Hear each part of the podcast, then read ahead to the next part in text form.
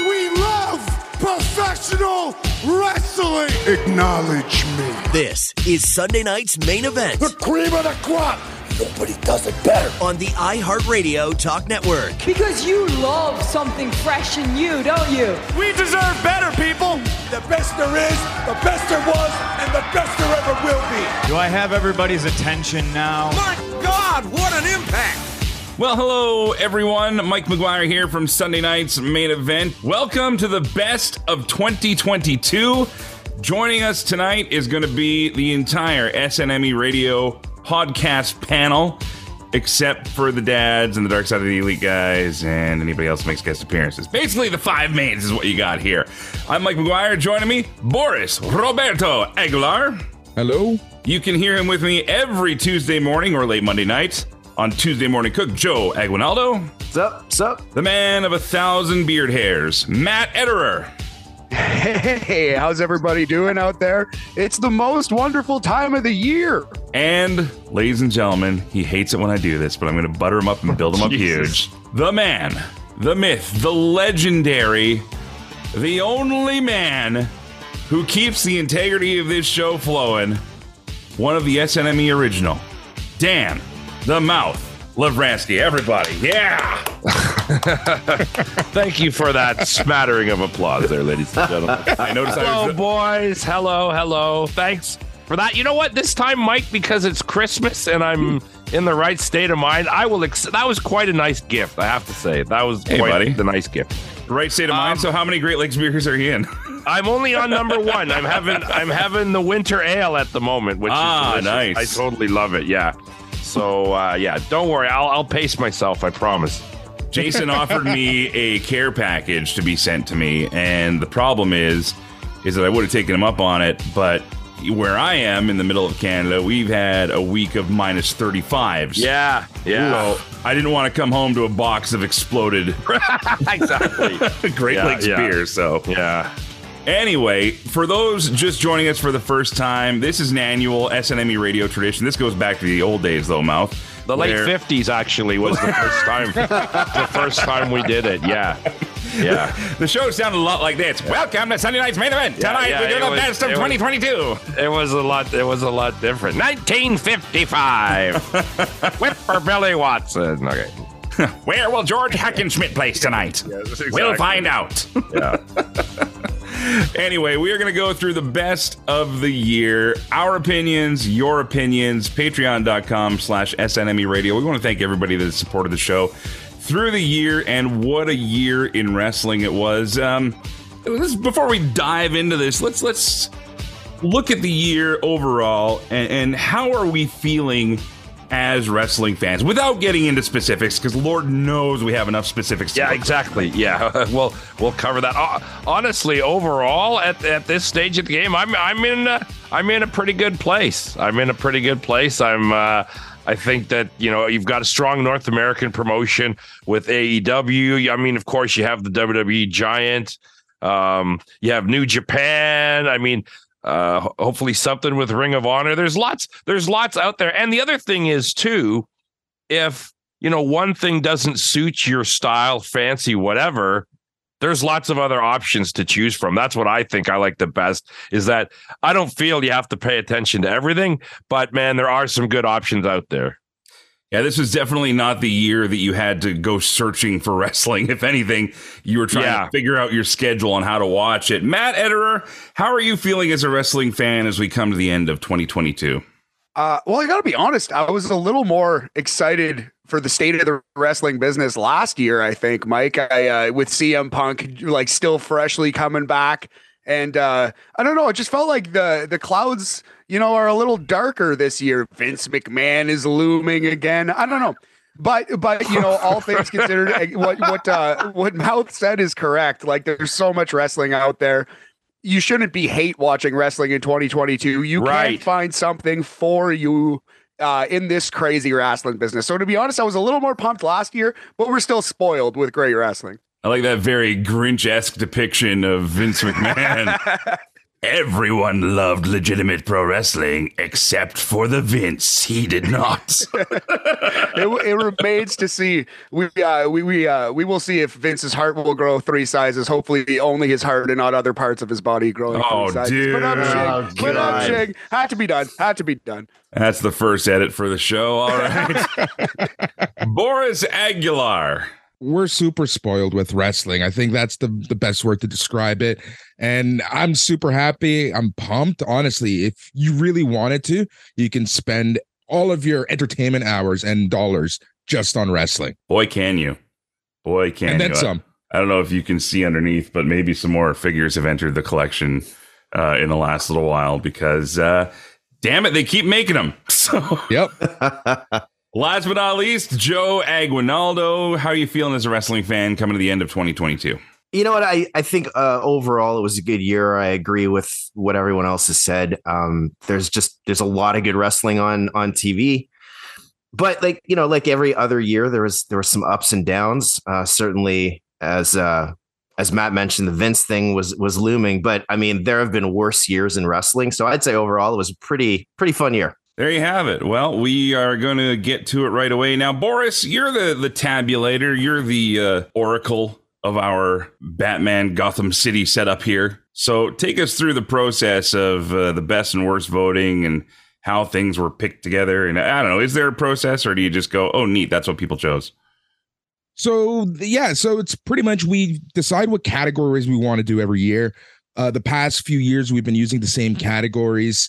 Uh, so you know, it's really the hardest thing to figure out is when do we send this ballot out? Before, when it was just WWE, we can send it out like in June and we'd have best and worst ready, right? But with so much great wrestling available, you know, we had pay-per-views just up until mid-December, right? So finding out that timing of when we're going to record these shows and the stop the ballot, do the counting, that takes up, you know, the most of the process to be honest. So we get the categories, patrons only get this patrons fill it out and you know we we count them up and there we go. I think we had the majority of patrons we had over a hundred responses this year which is fantastic to see. Nice. a lot of people were excited and you're going to see that like there's a lot of variation and what people liked they liked and oh boy were there things that some people hated well, that'll be for the worst of. So, one of my favorite things while listening to this show is seeing where fans were at the year prior as well. So, not only do we have your best of, worst ofs for 2022, but Boris has been kind enough to provide uh, where fans were at in 2021. So, keep that in mind with your answers tonight, gentlemen. Are you ready to get going with the best of 2022 in the world of professional wrestling? Let's Do it. Let's do it. Here we go. We start off with the best wrestler of 2022. This was a wildly interesting poll from the patrons. Before we get to that, let's start with the round table. On my screen, Joe Aguinaldo is up top, so you're going first, sir. Who do you got? Um, okay, there's a bunch of candidates that you could have picked at any given time during the year, but ultimately I actually went with Chris Jericho. He had a bunch of matches with like a wide range of opponents like Bryan Danielson, who by the way was my runner-up, uh, Bandito, Ishii, Mox, and most recently, Action Andretti, baby. Um, he was like he was at or near the top of the cards. He won the ROH championship in September. That led to another reinvention of his character. And like really, there may be better workers during the year, there may be better talkers, but when you look at the whole package, not many did it better than Jericho. All right, fair enough. Uh, Matt, how do you feel about best wrestler for 2022? I got to go with Jon Moxley this year. I think he had the most good matches, the most good promos because MJF was gone for a lot of the year and Eddie Kingston was suspended for some of the year. So, most important wrestler, best wrestler, male wrestler of 2022, male wrestler now because we're doing female as well. But on the Yes. male side, Jon Moxley uh, has to be my choice. I think it was actually it was actually pretty uh, lopsided. I didn't really think there was a good second contender, although Joe made a really good case for Jericho. Jericho might be my silver medal now. Mr. Mouth, your best wrestler for 2022 is. Yeah, I'm in the same spot, but I have to qualify my picks here before I get into this because I did not spend a lot of time watching anything much outside of AEW. So I have a very AEW centric selection here. I can't comment on stuff I didn't watch. I don't do Right. that. So mine, so that would make it. uh, I'm with Matt. I picked Jon Moxley. I mean, he was coming off rehab as he started the year, and I thought he just had a really great uh, year. I tried to make the best of the stuff that happened with Punk. Uh, he, like as Matt said, always good matches, great interviews most of the time, and um, you know, a good, an excellent baby face in the modern era. And it's sometimes hard to get a baby face that people will get behind, but I think he's managed to achieve it with what the character he has. So Moxley. And Boris Aguilar, your thoughts? Right. So I'm going to go with a good old Canadian boy from Impact Wrestling, Josh Alexander. This is someone that's been Oh. able to take Impact Wrestling. And in the year that Impact Wrestling has, I'm going to say it, made an impact, he's done a fine job as their champion throughout the year. Right. Uh, so my vote goes to Josh Alexander. Okay, I'm going to take my pick out of a world title picture, at least as far as a singles title, and my pick was Dax Harwood. And I'm, I'm curious as to your guys' thoughts on that. I thought, as far as not just being the hell of a hand guy, but this guy could literally wrestle with anybody, anywhere, anytime, even though he lost 90% of those singles matches against everybody. I think it, it speaks to the versatility of this guy. Plus, people still care about FTR as a whole. So I, I stayed away from the world champion side of thing, but uh, by no means was that uh, a knock on anybody else there. But uh, anybody's got thoughts on Dax? Yeah, I think that's a really excellent call, Mike. Honestly, Dax, uh, some great promos. We never saw that side of Dax until this year, where he could cut some heartfelt promos and, main event pay per views, important shows. So I think that's a really good call, man. Okay, well, as for the SNME Radio patrons at patreon.com slash SNME Radio, the number one winner, much to the agreements of many of this panel, Jon Moxley got top spot here. It was actually a tie in percentages here because Roman Reigns, who didn't get mentioned by any of us, but Roman was also in with 22%, and Will Ospreay came in with 19%. So I'm, I'm kind of curious to see how many New Japan and outside North American efforts we're going to see. Although Will was in AEW a bit here and there, and New Japan does wrestle in North America now, I guess. So it'll be interesting. But going back to what you said, Mouth, earlier, this is something that we want everybody to consider is that these are lists based on us five chuckleheads who watch what we watch. Mouth doesn't watch anything much more than AEW or Japanese stuff. I myself, I'm very WWE centric because Joe and I have to sit through Monday Night Raw every week. and frankly, it's it's still the biggest show in the business. But I do pick from uh, around the world, so to speak. Uh, Boris, I know you and Matt track Impact, you track Stardom, and all these other promotions around the world as well. And uh, it's very, very diverse. So I don't think there's any right or wrongs in this, at least until we get to the worst of list. But uh, we'll, we'll worry about that later. Uh, just Exactly. for comparison to last year, interested on your guys' feedback. This last year, the overall pick from the listeners, Kenny Omega was wrestler of the year. Does that still hold? He's not even in the conversation this year.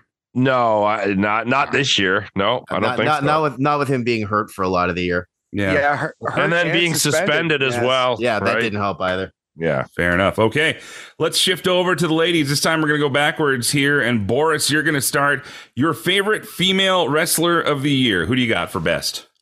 For me, it's coming from Stardom, and it's Julia, my girl Julia from Stardom. She's holding and really keeping that uh, promotion afloat and together. She has a huge title match coming. She's had great matches throughout the year, so my vote's going to Julia.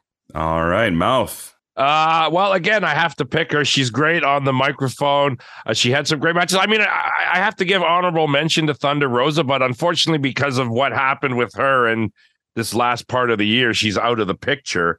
Um, I I go with Britt Baker. She's the one lady when I watch AEW that I'm always happy to see her. And um, I think there's going to be some change. I'll I'll have some different picks next year because I think there's a couple that are on the horizon that could take over. But for this year, I think it was Britt Baker. Mr. Ederer, your turn for best female wrestler of the year. Who do you got? Yeah.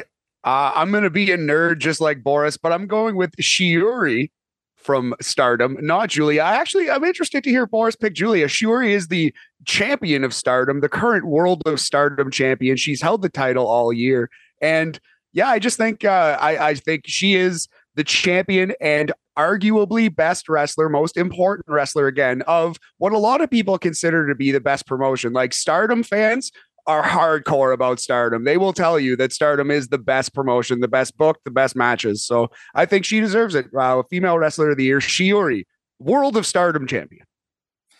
Joe Aguinaldo, your favorite female wrestler from the year. Who's the best? Um, because I watched both Raw and AEW, I was torn between uh, Britt was my runner up, but easily for me was Bianca Belair. She was on top of the Raw women's division pretty much for the year, and actually she still is. She's had great matches against Becky early, Bayley later, and uh, great charisma. Her mic skills got better. Um, and the the final sort of straw on that is, or the cherry on that is that she competed in a fitness competition while still wrestling, and that's pretty damn impressive. Yeah, when those pictures came out in that story, like no, and she wasn't telling anybody either until it happened. Yeah. It was like, wow, that was impressive. Uh, I seem to go for the supporting cast when it comes to this list because my pick for best female wrestler this year was Asuka. Anytime she's come out, she's always been a hard hitter. Uh, you know, she's delivered. Yeah, they made her super goofy, but I think that she's actually ending on a high note now. There's a bit of a transition for those that aren't familiar. She's losing the face paint. She's getting more aggressive. There's been teases on her social media of returning back to more of her Kana personality from Japan, where it's it's very serious and very cutthroat. So I, also do have to say, like I was I was biased because I got to see a lot of wrestling live this year, and that triple threat match at Hell in a Cell where she just basically was the perfect piece in the middle of everything else going on in that match. There was so much happening there. Uh, I thought Asuka has always held her own, and again, like Dax, I think she's just someone that you can always count on to come out there and pretty much always deliver. So there you go for best female from us. As for our SNME Radio Patreon members, uh, best wrestler number one with 32%. Joe's pick, Bianca Belair.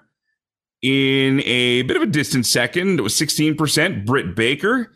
And in third place, Jamie Hayter with 10%. That's a pretty, pretty staunch rise for Jamie Hayter, considering where she was at the start of 2022 versus where she is now. Fellas, your thoughts on those three? Well, she's actually one of the ones that I was alluding to. I think one of the ones that next year she might be much closer to being to the top because I definitely see development and improvement with her throughout the last year. So yeah, I, I could see her being in a, even a better spot next year.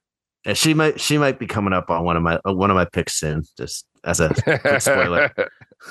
All right, uh, Matt Boris, any thoughts there? You Let's... see it with the numbers, really, that there's just a lot of division, right? Like uh, people were picking Rhea Ripley, Liv Morgan, Thunder Rosa. There were even some votes for Jade Cargill. So that's why we see like such a division. Oh my goodness. Mouth, I thought there. you weren't submitting your votes. yeah. Good Lord. What a, oh my goodness. Whoa. All right. All right, fellas. Let's move on to tag teams then. I, I don't know how this goes any other way. Oh, last year's picks, by the way, just before we do that, last year, uh, best wrestler was Britt Baker followed by Thunder Rosa. Charlotte Flair. Where the heck is Charlotte Flair? Mm, yeah. Uh, Deonna Purrazzo, Becky Lynch, and uh, Shida, Mickie James, Rhea Ripley all made the list as well. So uh, Britt Baker taking a bit of a drop from last year's patrons, but that's okay. Uh, again, Bianca had an amazing year, and she is definitely a top star in the women's division uh, when Becky's not around. Let's put it that yep. way.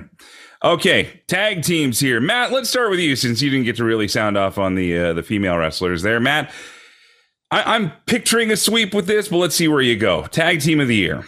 Yeah, to me, landslide victory has to be has to be FTR. Uh, Dax Harwood, wrestler of the year contender in his own right, and uh, they've just been doing awesome things, cutting promos, important matches and elevating guys such as the acclaimed, such as the Gunn Club. So yeah, I think this is a slam dunk home run. FTR has to be. Let me just ask the panel here: anybody here not pick FTR? All right, there's your answer, folks. Yep. Yeah. I think absolutely. Yeah, I- I- Absolutely. I mean, come on. They might have not have been booked the best, and there were certainly definitely possibilities in AEW that I, I think have been missed with them. But man, it doesn't matter who you put them in there with. They had the amazing series with the Briscoes that just wrapped up at Final Battle. Um, you know, uh, for me, it was when they just recently when they had the match with the acclaimed and they went in there and they had a fabulous match. I'm just like, these are the guys, man. These guys, they can work with anybody. They can make anybody look good. Just yeah, for me, definitely no other. It's a it was a super easy pick. they were the ones that were picked to help Ricky Steamboat with his amazing comeback. I mean, Right. Exactly. th- there's mm-hmm. no questioning this as far as the actual poll. Does anybody else want to throw flowers to FTR here before we keep going? Okay, cool. Uh, the best tag team was picked by the patrons. FTR, 25% there. Uh, distant second, the acclaimed with 10%. The Young Bucks got 6% in third. And I can't believe this, but the Usos were like in the, the notable picks category.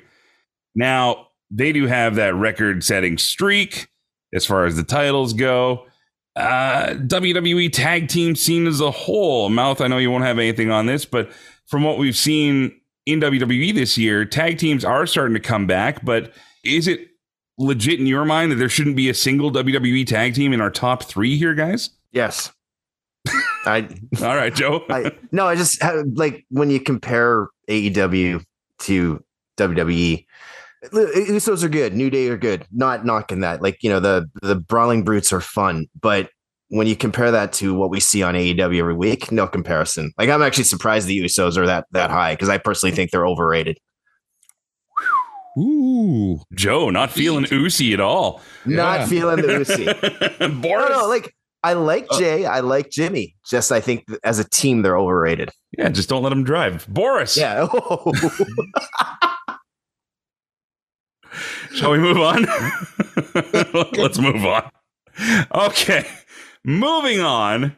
Last year uh, was a clean sw- clean sweep as well. FTR definitely took the top spot, so uh, just consistency there with those guys. This is probably going to be another pretty close sweep, I think. But surprise me, fellas. Best on the microphone for the men this year. Uh, let's let's go with the patrons first here and see if anybody disagrees. Seventy percent wow. of the vote, 70% went to MJF. That's a big number. Sami Zayn in a distant second at 12.5%. Uh, Cody, CM Punk, and Jon Moxley all tied for third. Okay. Anybody here not pick MJF? Me. Boris. Hey. Yep. All right, let's start with Boris first. I Who do went with got? Sami Zayn. The reason why I went with Sami Zayn is because he's able to take these heavily scripted promos and make them sound natural and make them sound great. How scripted they are is up for debate, but you know that they're a lot more scripted than what MJF does. So I give a lot more credit to Sami Zayn for just being able to go out and have these epic, memorable promos in. WWE. All right, Joe, you were the other person that didn't pick MJF. So who's your pick for best man on the mic? I, I got to go with Jon Moxley on this. Um, like, don't get me wrong, MJF Okay. was great on the mic, but he was away for a for a chunk of the year. Jon Moxley did it all year. All right, fair enough. That's and that's the thing too. Like this year was so weird. There were so many gaps for so many stars. I think that that can play a factor in our decisions here. Uh, I, I had MJF by a bit of a landslide. I actually had him close tied with Punk personally because when they worked together, it was magic. Like there was no doubting what was going on here. We're getting a show, but uh, MJF definitely now he's in this run as world champion. Uh, we won't talk about the belt, but actually they did fix that. they did fix that thing a bit too. I saw, so that's good. But it's just one of those things where he's in a, a make or break position right now. This is really where MJF is going to make or break himself, and so far he's firing on all cylinders. I, I think that a, a surprise contender for me, and he, he might be higher on the list next year if he gets to, was Ricky Starks. Ricky Starks just showing Oh, up out yeah. of nowhere this year. Big time. Like wow. Well, the, the, the seeds were always kind of there with Starks, but yeah, now he's had the place, and he and I think that was perfect to put him against someone like MJF, so we really could see how good this guy is and how quick he is on his feet. So yeah, no, I, I absolutely I could see that totally happening uh, this year. And just quickly for MJF, the other thing for me that just put him over the top was all the stuff with Regal as well. Like, I mean, just uh, those those segments with Regal were just like if we had promo of the year category, that that those would have been the segments right there. Matt, your thoughts of the year? Uh, I think MJF has to be the choice. Um, it's someone I want to shout out is Eddie Kingston. No one's really shouted him out yet. I think he's the only other person on that A plus level that MJF is at, where he makes me actively want to buy pay per views. He makes me more invested in everything he does. I just think Yeah. he's an incredible performer on the level of an MJF, like A plus, one of the all time greats on the microphone. Dead serious, Wh- Eddie Kingston. when, I think. When no, no, I, I when he has the chance and the opportunity, I agree because he's one of those best off the cuff kind of guys. Yes. and there's there's few of them that can make it work, but he's he's just so good at it. You can tell that what just came out of his mouth was just came into his brain the second before. Like he's so great at that quick ad lib stuff and having that weird humor too. He's got that weird humor thing going on. He I I enjoy him a lot. In fact, I didn't think we got enough Eddie Kingston promos this year. Agreed. Eddie Kingston's the kind of guy that I always want to stay on the good side of. That's my only hope. is that if I ever get to talk to him, like I hope it goes incredibly well. Because if it doesn't, I will never feel good about myself. I'm sure he will make that happen. Boris, uh, your final thoughts here on best on the mic for guys? Yeah, look, like I said, MJF is by far the best, right? But um, like I said, for me, Sami, Sami, everything he did in such a scripted environment uh, made like stood out for me. So Yeah. I had to kind of go in that direction. Uh, and the other thing was, you know, the uh, MJF was gone for a bit. So That's fair. Okay, last year's list, MJF had over half of the vote at 54%. Then it was Eddie Kingston Punk and uh, Roman Reigns in there as well. So, eh, not much change really. Overall, MJF still a, a dominant leader there. This I'm interested to see what gets generated from the entire panel here. Best on the mic for females, and I hate saying females. Can we say women? Can we say ladies? What, what, what can we say? Females. It sounds sounds like we're going to a lab or Sounds- something. It sounds a little incelly. We can do men Yeah, and women. yeah. Let's let's do Aren't there Josh women. Briggs? Yeah. Okay. little little Josh Briggs-ish, little Brooks Jensen-ish there. All right, for the women, best on the microphone, eeny, meeny, miny, mouth. Uh, I, I, I, Britt Baker. She, I just, I, she continues to crack me up. It, it, it's, it's, and it's not just the things that she says, but it's the whole presentation, what she, the looks on her face, the way she talks to certain people. I, I still, I still think she's one of the best ladies on the mic. Uh, let's go, Boris. Best on the mic for the Britt women. Baker. Britt Baker for me. eh, Again, she's been around all year. She just stood out. She keeps me entertained uh, with what she has to say, and you know she just does an all around great job. Uh, you know, just saying what she wants to and getting her point across. Uh, Joe. Britt, DMD. Um, this character may have stalled, but she's still head and shoulders best on the mic in AEW, men or women. Um, that said, though, uh, if Bayley or Becky had been around long longer this year, I might have picked one of those two. And Matthew, your thoughts. Has to be Britt Baker. Britt Baker is a star, man. I get compliments when I walk around Toronto and wear my Dr. Britt Baker t-shirt straight up. Like it's been it's been a while since a wrestler has kind of broken out on the cult level that Britt Baker has. I really think she's underutilized. As crazy as that might sound, I think Tony Khan doesn't quite realize what he has in Britt Baker. She's, uh, 100%. she is a star, and yeah, I think she's by far the best on the mic. Though there are some contenders coming up. I've been liking Jamie Hayter's promos a lot lately. Saraya, she can she can talk. She she uh, she's hit and miss like Cody Rhodes, but her hits are big big hits. So I think there might be some competition in 2023. But for now, it's Britt Baker by a landslide. Almost landslide because I actually did go with your theory towards the end there with the, when it's a big hit, it's a big hit. And Joe, I kind of lean towards your thought as well. I thought when Becky came back, there was no question at all uh, just how much more natural she is, how much more playful she can be. Like she can make you love her or hate her, even though you don't want to hate her. You hate that they're trying to make you hate her. Do you know what I mean? Yep. Uh, yep. And and so I I always I got a soft spot in my heart for Becky. I don't know why, but I do. And I think that I, I like this whole thing where she's going out into the crowd now. you missed this mouth, I'm sure, but she actually has started going out into the crowd and including fans in her promos while she's Oh. Wow. basically crap talking whoever's in the ring, and uh, it was good. pretty- what what was it? Bob? Yeah, it was Bob. Bobby Bob or was. some- Bob. Bobby, yeah, but it was Bobby, and then there was the the drunk dude allegedly. Yeah, she, so she gets in with this one guy and it's like, you know, Bob's not an idiot. How can you call him that? And then there's this other guy she goes down to and talks to, and I, I'm not even going to say his name. I do remember, but I'm not going to say it. But he gets like two words in, and clearly he's been hitting the bar before the show.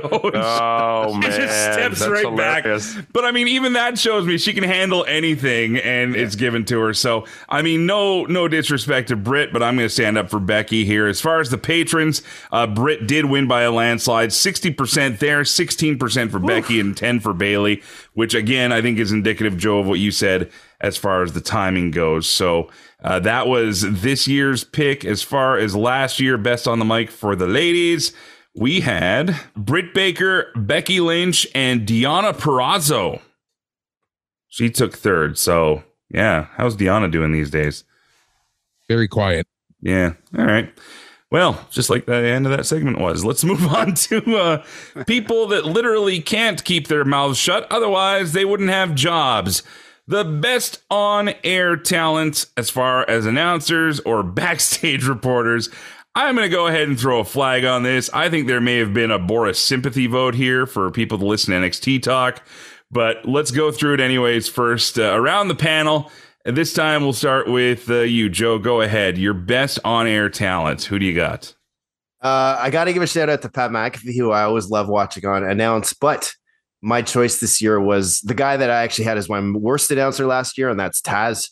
Um, he's great on commentary. He's got credibility, being a, a former wrestler, and now that Team Taz is over, everything makes sense. Um, and then on top of that, him singing Ruby Soho's entrance is hilarious. Yes. Mm-hmm. Taz singing anything is hilarious, but, but but Ruby Soho especially because he even did it this week as well, and it was great. Na, na, na, na, na, na, Ruby, Ruby, Ruby Soho. All right, Matt, who's your favorite on air broadcaster?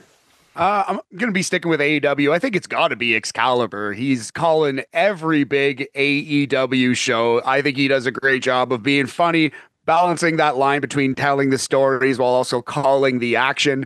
And his uh, his you know reading the card uh, skills have become legendary. He just can recite uh, a full week of wrestling in about a quarter of a Two second. point five seconds. Yeah, Zero exactly.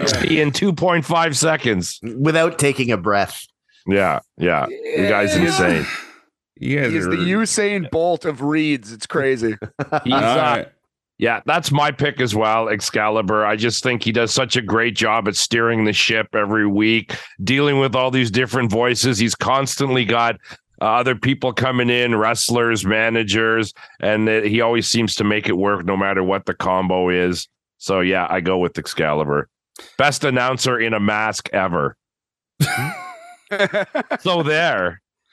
It's uh, it's him. Got and me Mr. there. him and Mr. Wrestling 2 on Mid South, right? I was watching Oh, old Mid South. I saw That's Mr. right. Wrestling Yeah, 2. that's right. That's right. Boris. See, I think next year we're gonna have to split up announcer and backstage reporter because I picked backstage reporter, and you know Oh, who I picked? My girl from NXT, the hardest working reporter in all of professional wrestling, Mackenzie Mitchell. She's great. Again, I'm going with the whole WWE. You know, everyone in WWE sounds like a robot backstage. Mackenzie Mitchell doesn't, and she's actually been giving a character, and she's helping put over big body Javi. She's helping put over someone week to week over NXT the past few weeks. The work she's been doing on NXT like the past month or two, just so good. So good. No one better. She's like at Mean Gene Okerlund, Renee Paquette levels. Easy there, Oh. Tiger. Easy there. It's, It's bold, but I do. I, I, I'm watching the shows with Boris. I do have to you shout out Mackenzie for like dragging Javier Bernal, kicking and screaming to some form of relevancy. She's I will- doing yeoman's work. I will give you Renee Paquette on the rise when she got to WWE and became Renee Young. I'll give you that for now. Mean Gene, though, I gotta, bold. I gotta, I gotta stop you there. I gotta throw some some some craziness in this show. Well, I might hit you guys with something different here because I've only seen this guy a handful of times this year, or heard him, I should say. But I gotta say, one of the people I really enjoy listening to is Caprice Coleman. Caprice Yes. Coleman from Ring Yes. of Honor, Great. Yes. who seconds Good Ian. Riccaboni. Uh, Coleman, like even on this last ROH pay per view, he's just not over the top. He's not barking out stats. He's always very conversational in his delivery, and what he says matters. He's not he's not feigning or faking disappointment if something goes wrong.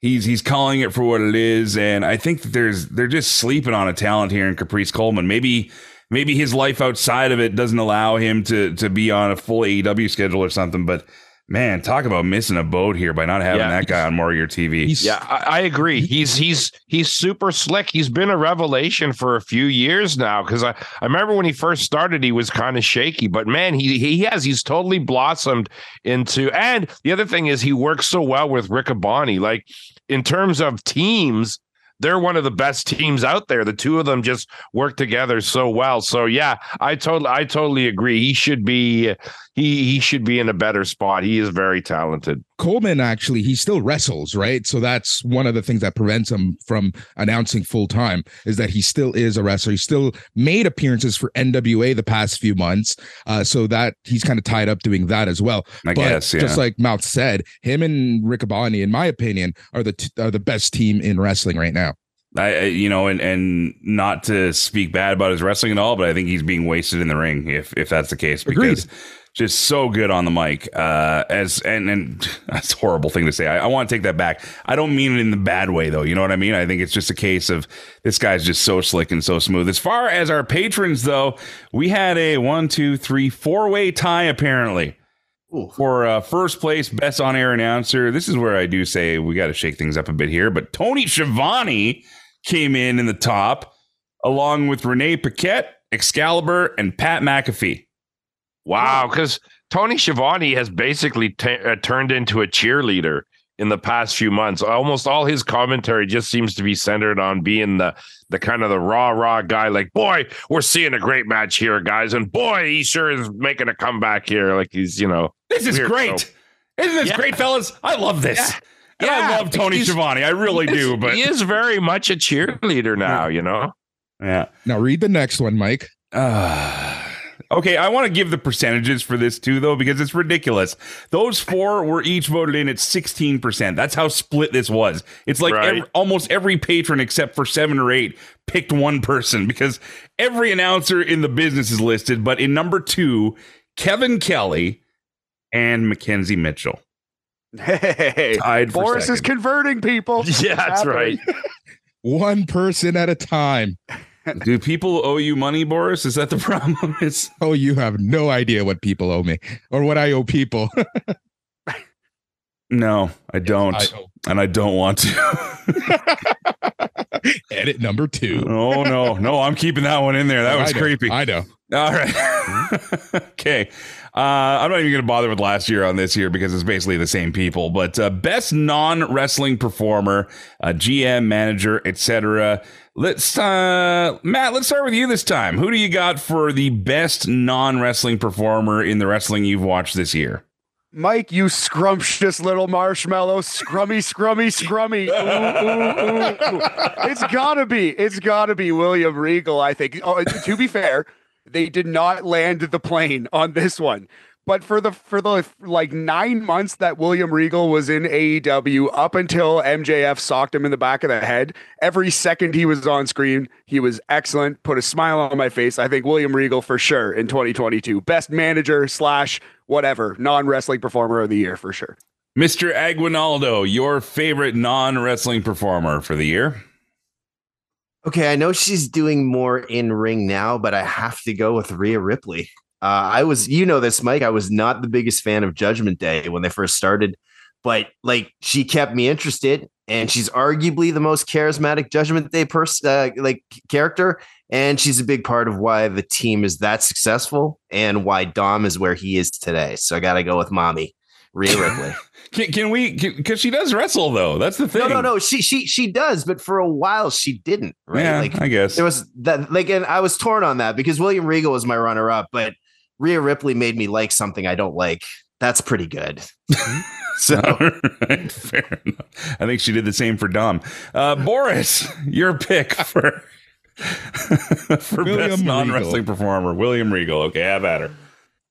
Yeah, it's William Regal. He did such a great job in the little time that he had on screen, and he honestly he caught me laughing out loud so many times to the point where I, you know, this might be an issue, but I stopped paying attention to the match because I was laughing so hard at other stuff. So that might be a bad thing, but whatever. Wrestling is fun. Let's have fun watching wrestling. Uh, he made it fun. Mr. Lavransky. I can't Well- wait to hear your pick. well, it's not much. You guys have said it all. William Regal. Okay. Well, I actually split the tie with uh, our patron members here because there's one name that didn't come up on the panel, which I'm going to bring up right now. Ladies and gentlemen, his name is Paul Heyman. I think that Heyman still consistently delivers uh, as far as being a mouthpiece. His nuances around Roman, the way he reacts and cowers to him, uh, bows to him as though he is the tribal chief. Uh, just, just like we all know this guy's like just a, a New York jerk, right? Like, and and not in a bad way. He's just that guy. But for him to to pull back and yes, my tribal chief, no, my tribal chief, and to just be so over the top in an organization like the Bloodline that's already so over the top, I, I think It's- it says something. It's I love I, I love it just because it's the ultimate in the classic wrestling manager stereotype of the weaselly guy. that just he's just Yeah. so weaselly, slimy, cowers to everything because you know everybody knows someone like that in their life that's like that that they work with, and he's he's just yeah he's turned it in, into an art i agree there's something about those big eyes of his and especially even more now now you know that he's he's he's he's bald he's just ah it's amazing he looks he's just so great in the role They're absolutely As far as our patrons, their picks were Paul Heyman and William Regal. So look at that, fellas. We're all right. Uh, Scott Moore also comes in there. And Mackenzie Mitchell. What the hell? How is Mackenzie Mitchell in this list, too? I don't know. Boris Shenanigans. Shenanigans now, I'm calling it. Uh, Rebel, uh, RJ City, and Zelina Vega. Yeah, shout out to RJ City, even though he does wrestle. Uh, his stuff on Hey EW is tremendous. If you haven't been watching that, you should because, oh Lord, some of the the latest episodes, especially, he just did one with the guns. yep it was And- great Oh my was god! amazing. And the one with uh, mouth, I still say you got to watch the one with Jade where he actually breaks her. dude Oh, I. I watched them all i've watched Okay, i saw the one with jade oh yeah, Yeah, i've watched yeah. them all and and yeah, it's it's great. So RJ is awesome. We we love RJ here in Sunday night's main event.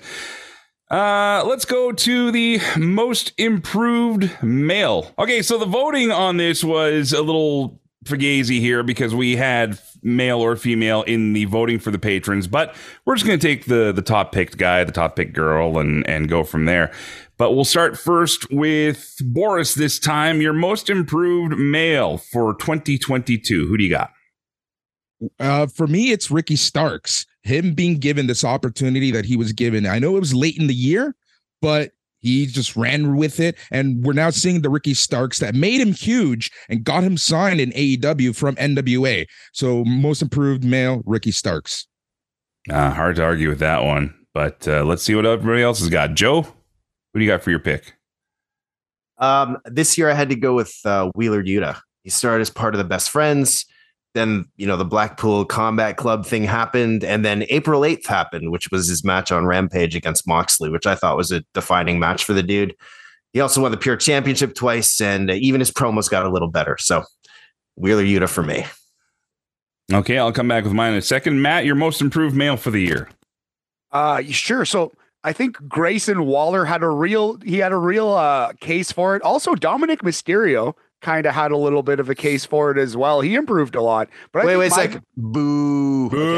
That's what I mean. The kid gets heat. You gotta give him credit. And and actually, I, I'm not booing your pick. I'm booing Yeah. him because he gets major heat, which is amazing. Yeah, yeah. Okay. Boo! Anyway, You know who. I think the most improved male in 2022 is Anthony Bowens of the acclaimed. I think he's so good in the ring. I think he's noticeably better than Max Caster. Uh, he's secretly the glue that holds that act together. Caster's flashy. He's the uh, timely rapper. He comes out and raps about the thing that's in the news. But Anthony Bowens is really the uh, the engine of that car. I think Anthony Bowens is the most improved wrestler in 2022. He showed me a lot this year. Mr. Mouth. Uh, yeah, I went in a, um slightly different direction, but I just thought this was the year. I picked Taz because I thought, you know, he finally got away from all the FTW stuff and all the problems that kind of bogged down his um, job as an announcer. Now that he's free of all that, I thought he just had a great year. And I just think, you know, again, if if they had decided to go with Excalibur and Taz together, I think they would have an amazing team. But uh, yeah, I, I just think Ta- uh, Taz was the one for me.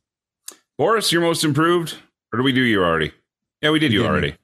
All right, so I guess that so I guess that leaves me then. Uh, my most improved male is very WWE centric here, and I think that considering the trajectory he was on versus the trajectory that came in when the big power change happened, and the trajectory that he's on now. How many times can I say trajectory uh, without twisting my tongue here?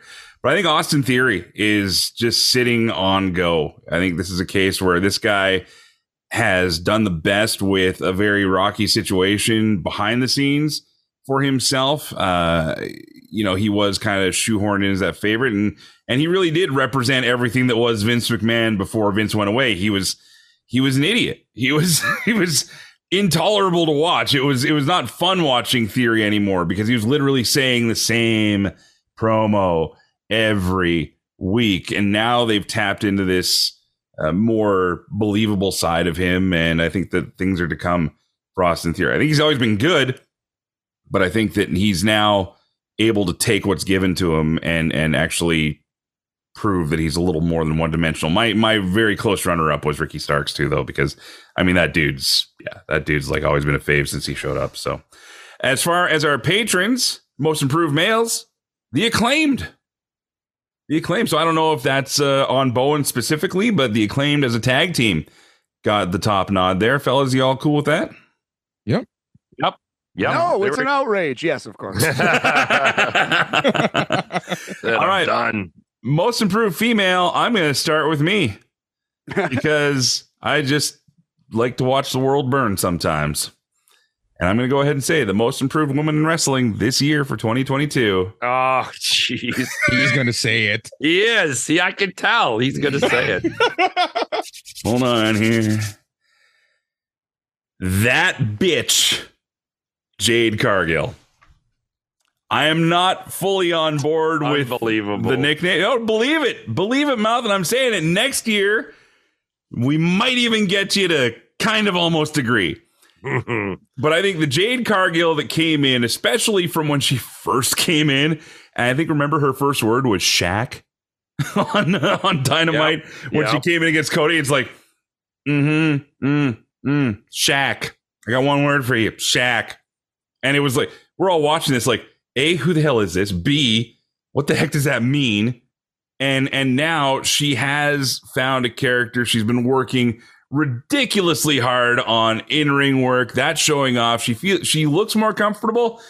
I don't know if she's getting the right opponents though that can help her because they're still putting her in the ring with opponents that that aren't at the level that I feel can carry someone who is still very very new and I will give you that mouth is that she's still very new even though she's been pushed to the moon and beyond but I think as far as most improved which is the name of the category I have to give it to Jade Or, well, yeah, I mean, everyone's entitled to their opinion. Come on, baby. Come on. Let it out. Uh, We'll, we'll we'll we'll talk about Jade in the worst of show. Oh. Oh. Oh. Oh, man. All right. I'm on an island here. Matt, what do you got for us?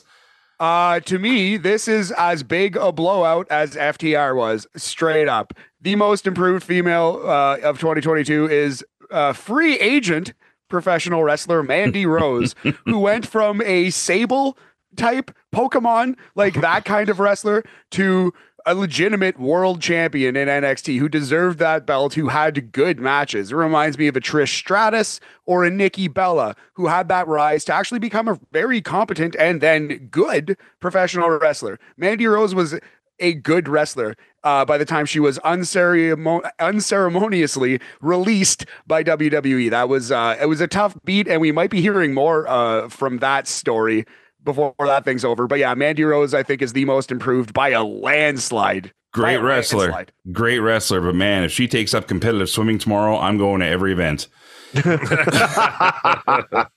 Mouse, who's your favorite for most improved woman? Um, I I picked Jamie Hayter. I, I when she first came in, I I was quite indifferent to her. I was I was kind of not like here or there. I didn't really care either either way. But over the past year, I thought her matches have gotten better. Her promo skills seem to be getting a little bit better. I like her kind of in the position that she's in, and she's had good matches with most of the people she's worked with. So that's that's who I'm picking. I, I like that pick too because even when they were in Toronto, which wasn't that long ago, when Britt and Hayter came to the ring, they were kind of doing the the samesies, the matching outfits. You know, they were in that phase of their their alliance together. Now Jamie's really breaking through on her own as champion. So I, I think you got a solid pick there, Mouth. She's no Jade Cargill, but she's pretty good. Boris, your pick for most. mo I'm just. Uh, you know what? I need get you. another beer. I can't, I can't carry on after that. Good Boris, your pick for most improved woman. I am uh, co-signing with my colleague, my partner in crime, Mandy Rose, by a landslide for everything that Matt said and then some. Uh, she, she was just so damn good this year.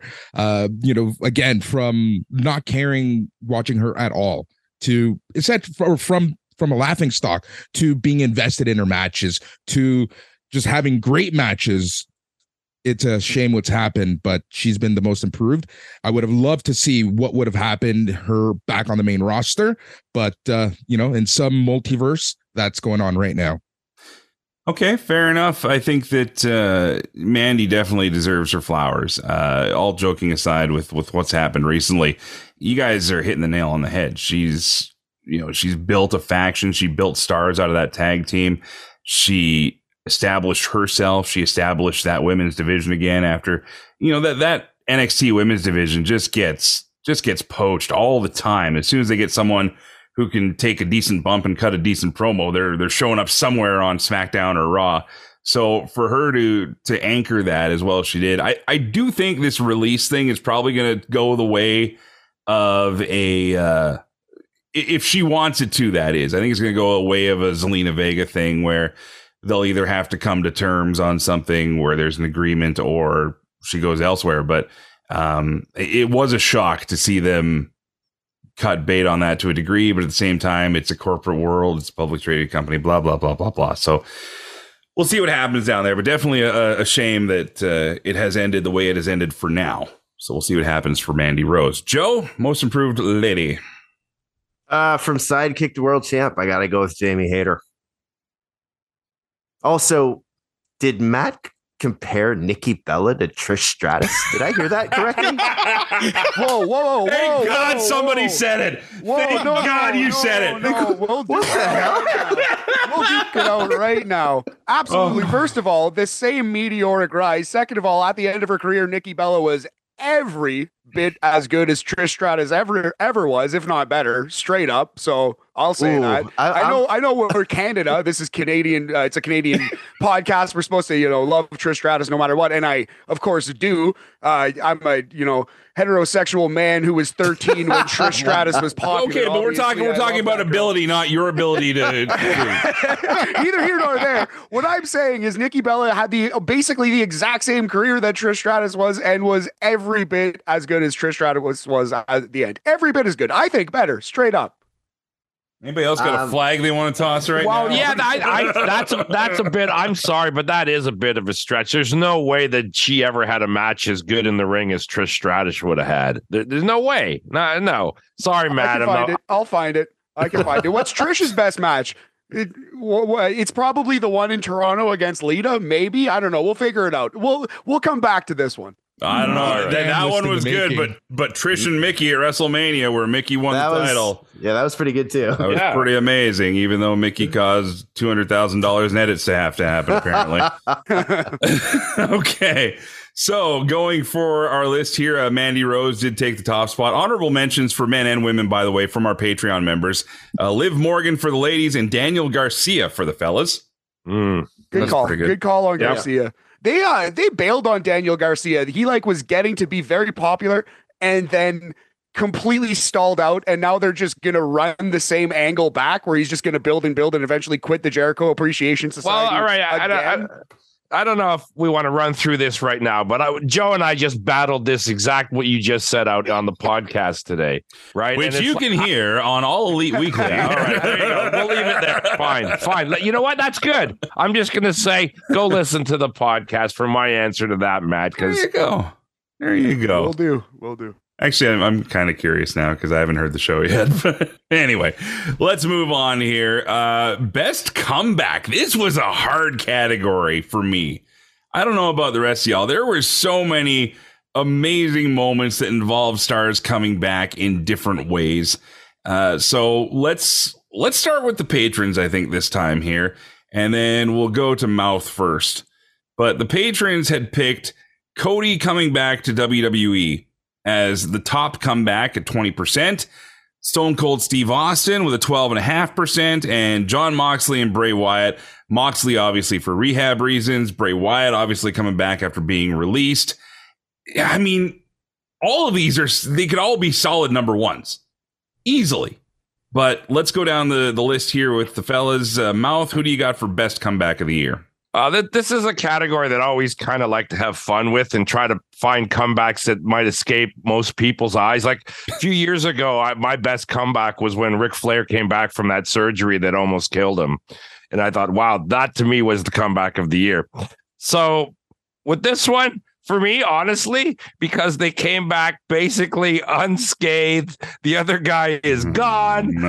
Uh, and the Young Bucks coming back after the CM Punk uh, incident and all that. They got tossed into a major, great program with the Death Triangle, a best of seven series, high profile. They looked uh, nothing. That, that was a. I thought that was a great comeback. That's my pick. Kenny All and right. the Bucks coming Well- back. We'll give it to you. We'll give it to you. Boris, uh, who is your pick and why is it Kathy Kelly? it's not. I though I almost did pick her, but no, not seriously. Bray Wyatt. I know the, the the verdict is still out with Bray Wyatt and what's going to happen. He hasn't wrestled, uh, but the whole lead up into Bray Wyatt coming back at Extreme Rules and that presentation at Extreme Rules was just so memorable that I'm that's something that I'm going to remember. You know, five, ten years down the line, myself at least. An amazing campaign. That was actually one of my top picks because of the impact it had. I mean, you can ask Joe. I was trying to solve every cryptogram, every puzzle, every QR game. I was playing all of them. Usually while we were doing Tuesday Morning Cooked, I was trying to figure them out. But as far as a marketing standpoint, as far as uh, getting fans, like it's got to be Bray, it's got to be Bray, and then they threw in little things that would make you think it was like Adam Cole one week or somebody else from AEW the next week. Uh, you know, it just it was really funny. Uh, they had a time where you thought it might have been Aleister Malakai Black. It was uh, it was a lot of fun. So Joe, let's go to your best comeback of the year. Who do you got? Um, I was originally going to go with Cody Rhodes, and yeah, that was a big WWE return, but I had to go with Saraya because she came back from a career-ending injury and wrestled, you know, against the top star in AEW. So, um, that comeback to me was it was a big deal. Plus, like you know, the emotion on her face coming to and after that match was that was pretty awesome. So, For me, it was a match we've already kind of talked about a little bit here. And while all of these are great, like I, I had to clamor. So I thought I would pick this just because it's probably not going to get mentioned anywhere else. But I'm going to say Ricky Steamboat. And Ricky Steamboat's match, if you have seen it on YouTube or, or anywhere, you know what I'm talking about. If you haven't, take the 15, 20 minutes and watch it because Yeah. Ricky looked amazing. Still the best arm drag ever. Absolutely. the and, best and, arm drag ever. and the best salesman ever. Like when he was hurt, you believed he was hurt, but you didn't worry about him like you did a certain other Rick this year, which we'll talk about, I'm sure of, in the worst yes, of. But yes, Yep. yeah. But this was Yep. everything a comeback of that generation should have been. It wasn't too heavy. It wasn't it wasn't overly hyped either, which I appreciated because you do have to kind of dig for it a little bit. But the Ricky Steamboat match, he's geez, he still looks like Ricky Steamboat. Like it's terrifying the genetics that man has because if we created a super army of Ricky Steamboats, it would be world domination. we would rule the world. All right, Matt, who do you got for your comeback of the year? Well, you did a great job there selling like Ricky Steamboat, you might say. I want to see that now because I still haven't seen it, but that sounds like it might be the comeback of the year. But for me, uh, there's adrenaline in my soul. Vince Nice. McMahon signed Cody Rhodes, then a scandal takes McMahon away. But at the same time, like the Cody moment was so huge. Uh, we kind of expected it, but we didn't really expect it. It was a play on AEW's CM Punk thing from 2021, which incidentally, I hope is the comeback of 2023 as well. But we'll uh we'll hope. Or are you pro punk too? I am pro punk. I think the Oh, worst of, oh, my wow. worst of list will show that. I think in great detail how pro punk I am. I thought I was on an island here because every Oh, time I no, bring you're it up the mouth, he jumps all over me. I I have a CM Punk T-shirt. He's one of my all-time favorites. I I also love Kenny Omega's wrestling, and I think the Young Bucks are uh, incredibly talented and obviously deserve their praise. They're a Hall of Fame tag team, but it's just very sad to me that we're in the universe where Matt Jackson is falling on his ass on Dynamite to make fun of CM Punk, who is back on his couch. That Yeah. makes me sad. I miss CM Punk. That's not Yep. this category though. This Hey, category man, is best comeback. yeah. Cody Rhodes, Punk- WWE. All right. Fair Sorry, enough. Mouth. What you go ahead? No, I don't get me. You know what? Let we'll save it for later. Don't get me started. Don't get him started. Don't get him started. Adrenaline in his soul. Yeah. yeah. Mouth's about to lose control. Hulk smash. I'm not trying to defend what Punk did or anything, but I'm just I'm just saying I miss him. I, I like him and I miss him. yeah, that's and wow, wow. Let's just leave it there. no, I, I, yeah, I agree. Anyway, uh, best gimmick. This was an interesting one because I, not having done one of these before, I wasn't sure if it meant like wrestling gimmick, character gimmick, but I, I just took it as best gimmick. Period. Yep. Uh, I'm I'm going to start this one. anything. And for me, we've already talked about it, so I'm not going to bother going into it. But I thought the best gimmick this year was hands down the return of Bray Wyatt. I thought the the hype it got for literally nothing happening, literally nothing happening for weeks was was so well done. It got so much. Uh, Stephanie McMahon even touted it as one of their most successful social campaigns in the company's history. Uh, you know, like they said, the the number of engagement from these things was far beyond anything they've ever seen for anything else. So I thought, what a gimmick! What a way to bring somebody back. That's how I took best gimmick this year. So we'll go that way. And then Joe, your pick. I I had to go with the honorary Us, Sami Uso, Sami Zayn. Bloodline are great, but uh, Sami's the guy that ever gets everyone's attention, and he plays the character perfectly. Boris, your pick for best gimmick of 2022.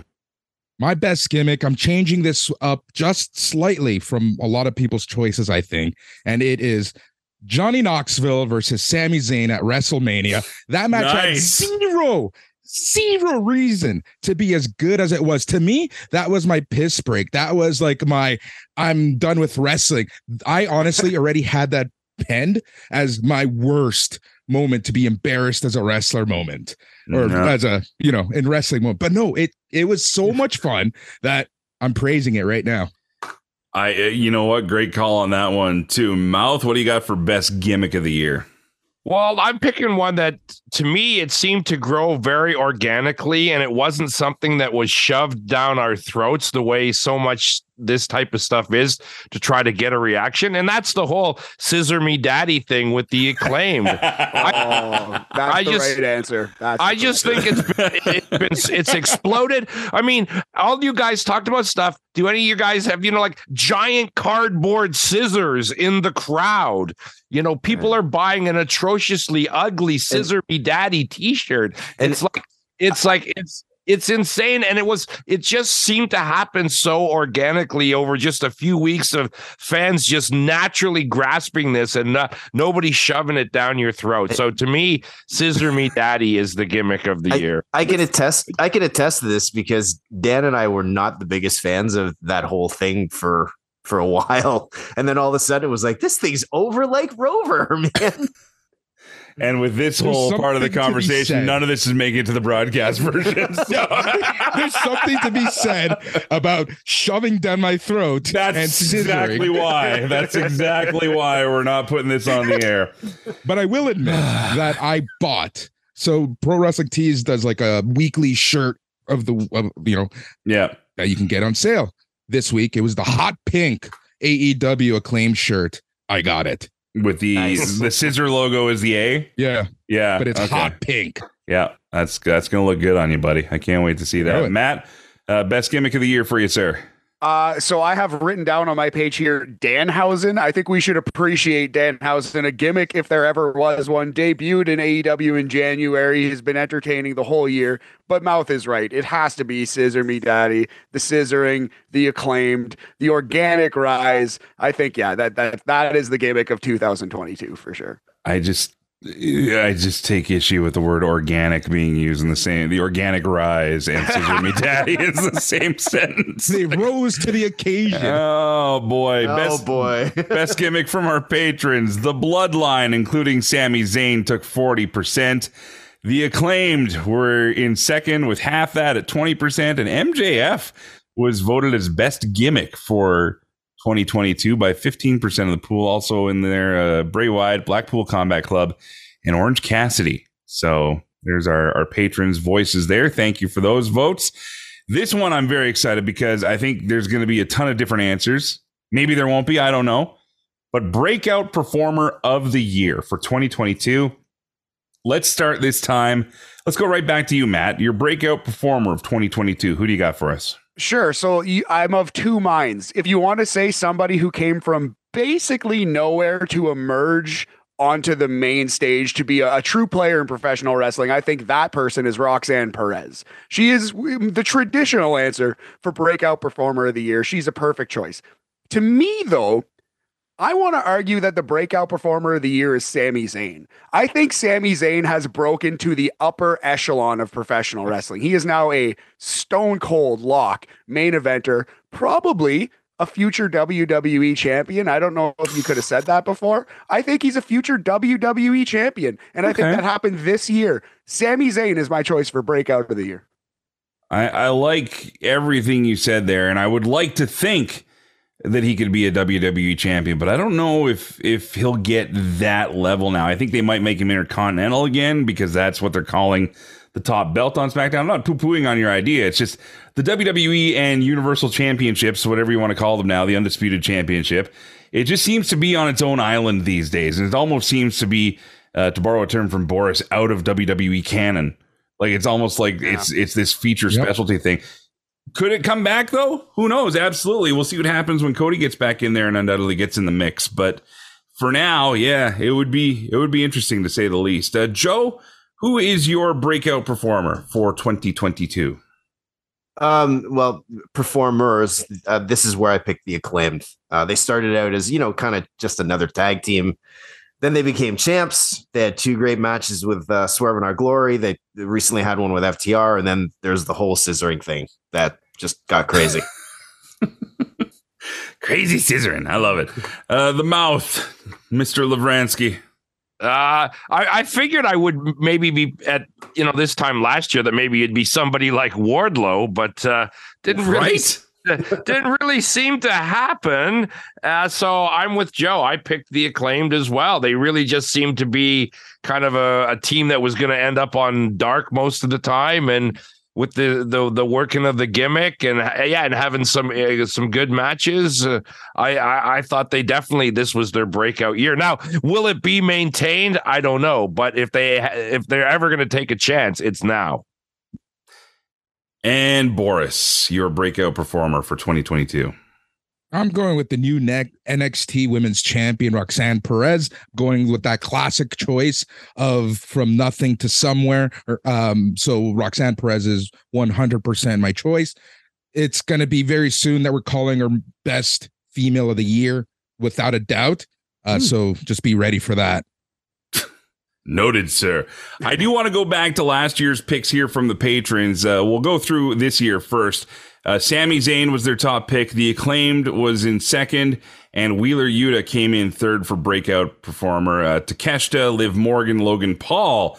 Logan Paul not on any of our lists here. That's uh, you know, I know three matches, I get that, but let's face it, he's he's done very well in those three matches for himself. So that is a fair consideration as well. I want to go back to last year because I want to get your reactions, just even a wow or a huh or whatever, when I go through this list of breakout performers from last year and compare them to where they are now. Our top winner last year for breakout performer, Dante Martin.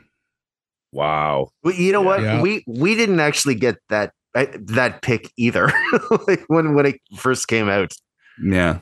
I can see that. I can see that in the Roxanne Perez way, but that's a little depressing because he didn't do anything this year, right? So Well, between him and his brother, the poor guys were injured like half Yeah. the year each. So yeah, another one here uh, in second for last year's pick, Miro. Yep.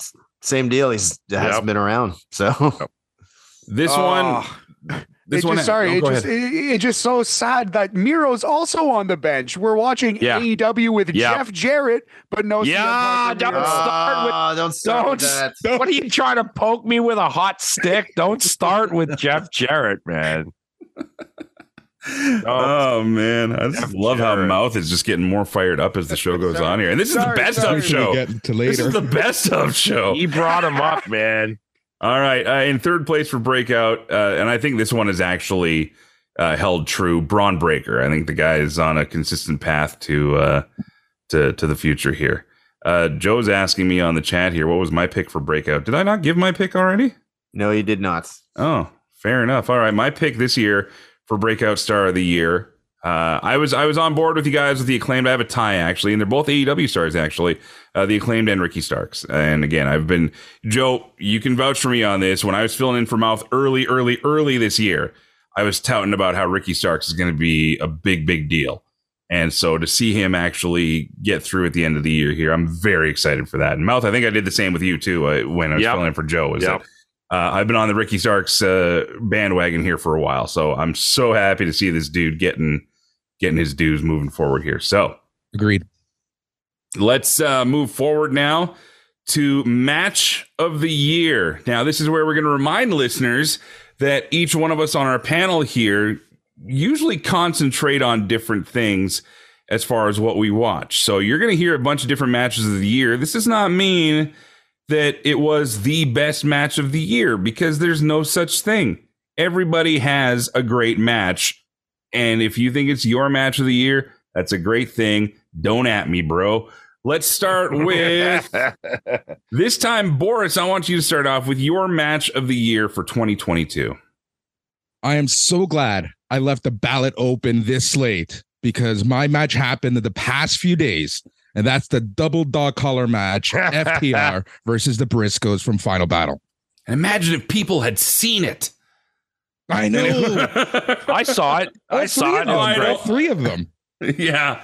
I know. It's just one of those things. That, the only thing that annoyed me about that match is, again, just the short, short notice. And, like, man, and I get it. You can't have the Briscoes on AEW TV, but online, something. Give me something here to, to Yeah. get me even more Yeah. invested in this match. No, great match. fair.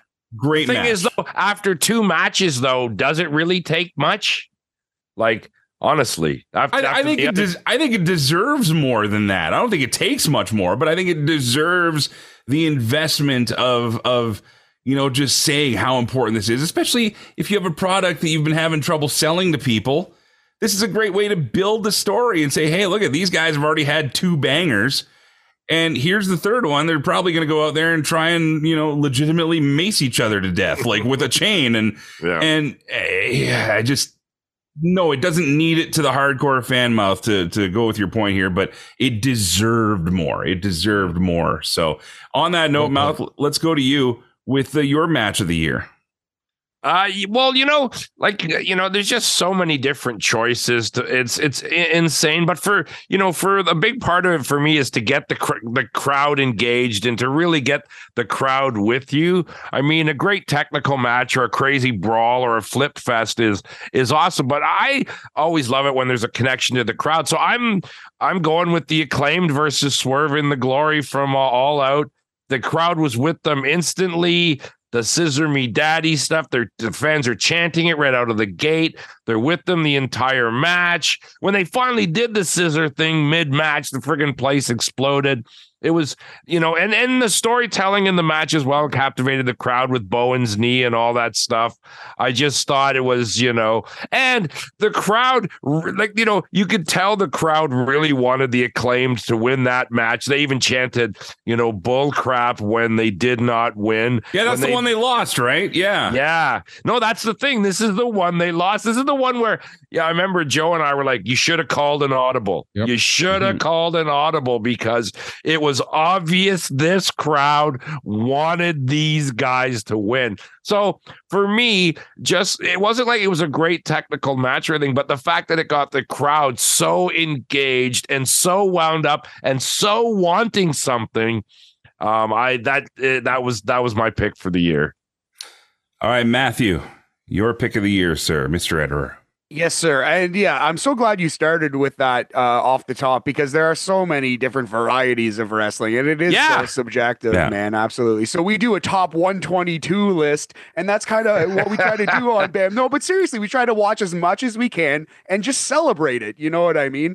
And so, of all the wrestling that I've seen, all the weird Joshi promotions and, uh, you know, like Gatoh Move and uh, Jun Kasai spiking people in the head with skewers and stuff and big Japan wrestling and all this stuff. The Oof. best match that I saw was Briscoes versus FTR. It was either the first one or the third one. So if you want to see a traditional modern like like a traditional tag team match with a modern feel, a uh a match that kind of like calls back to the tag team matches of old while still absolutely belonging in 2022. That's the first match. That's Briscoes versus FTR one. If you want to see the bloodiest, violentest oh, brawl you ever saw, insane. that's the third match. So that's insane. So yeah. uh, it, just for my tastes, for the thing that'll stand out with me, that will stick in my mind for the longer time, I'm going to go with Dog Collar. I think the Dog Collar match is the match of the year. But both of those matches are, in my opinion, five stars or whatever you want to call it, as good as wrestling gets. So FTR versus Briscoes one or three,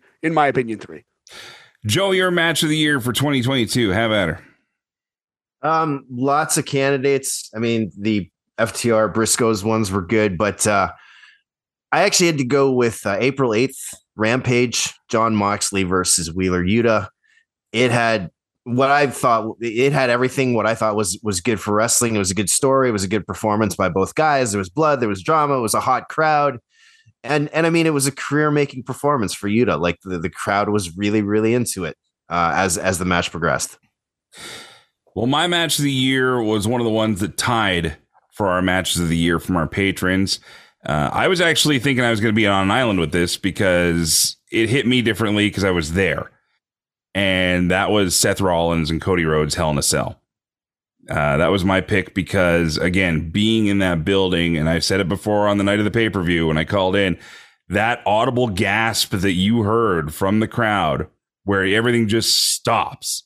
And I went back and watched the match again. They just put it for free on uh, YouTube this week, actually. It's there. It's it's legit. This went to the point of you you can't watch this match without believing that somebody is legitimately getting hurt because it's literally all over his body.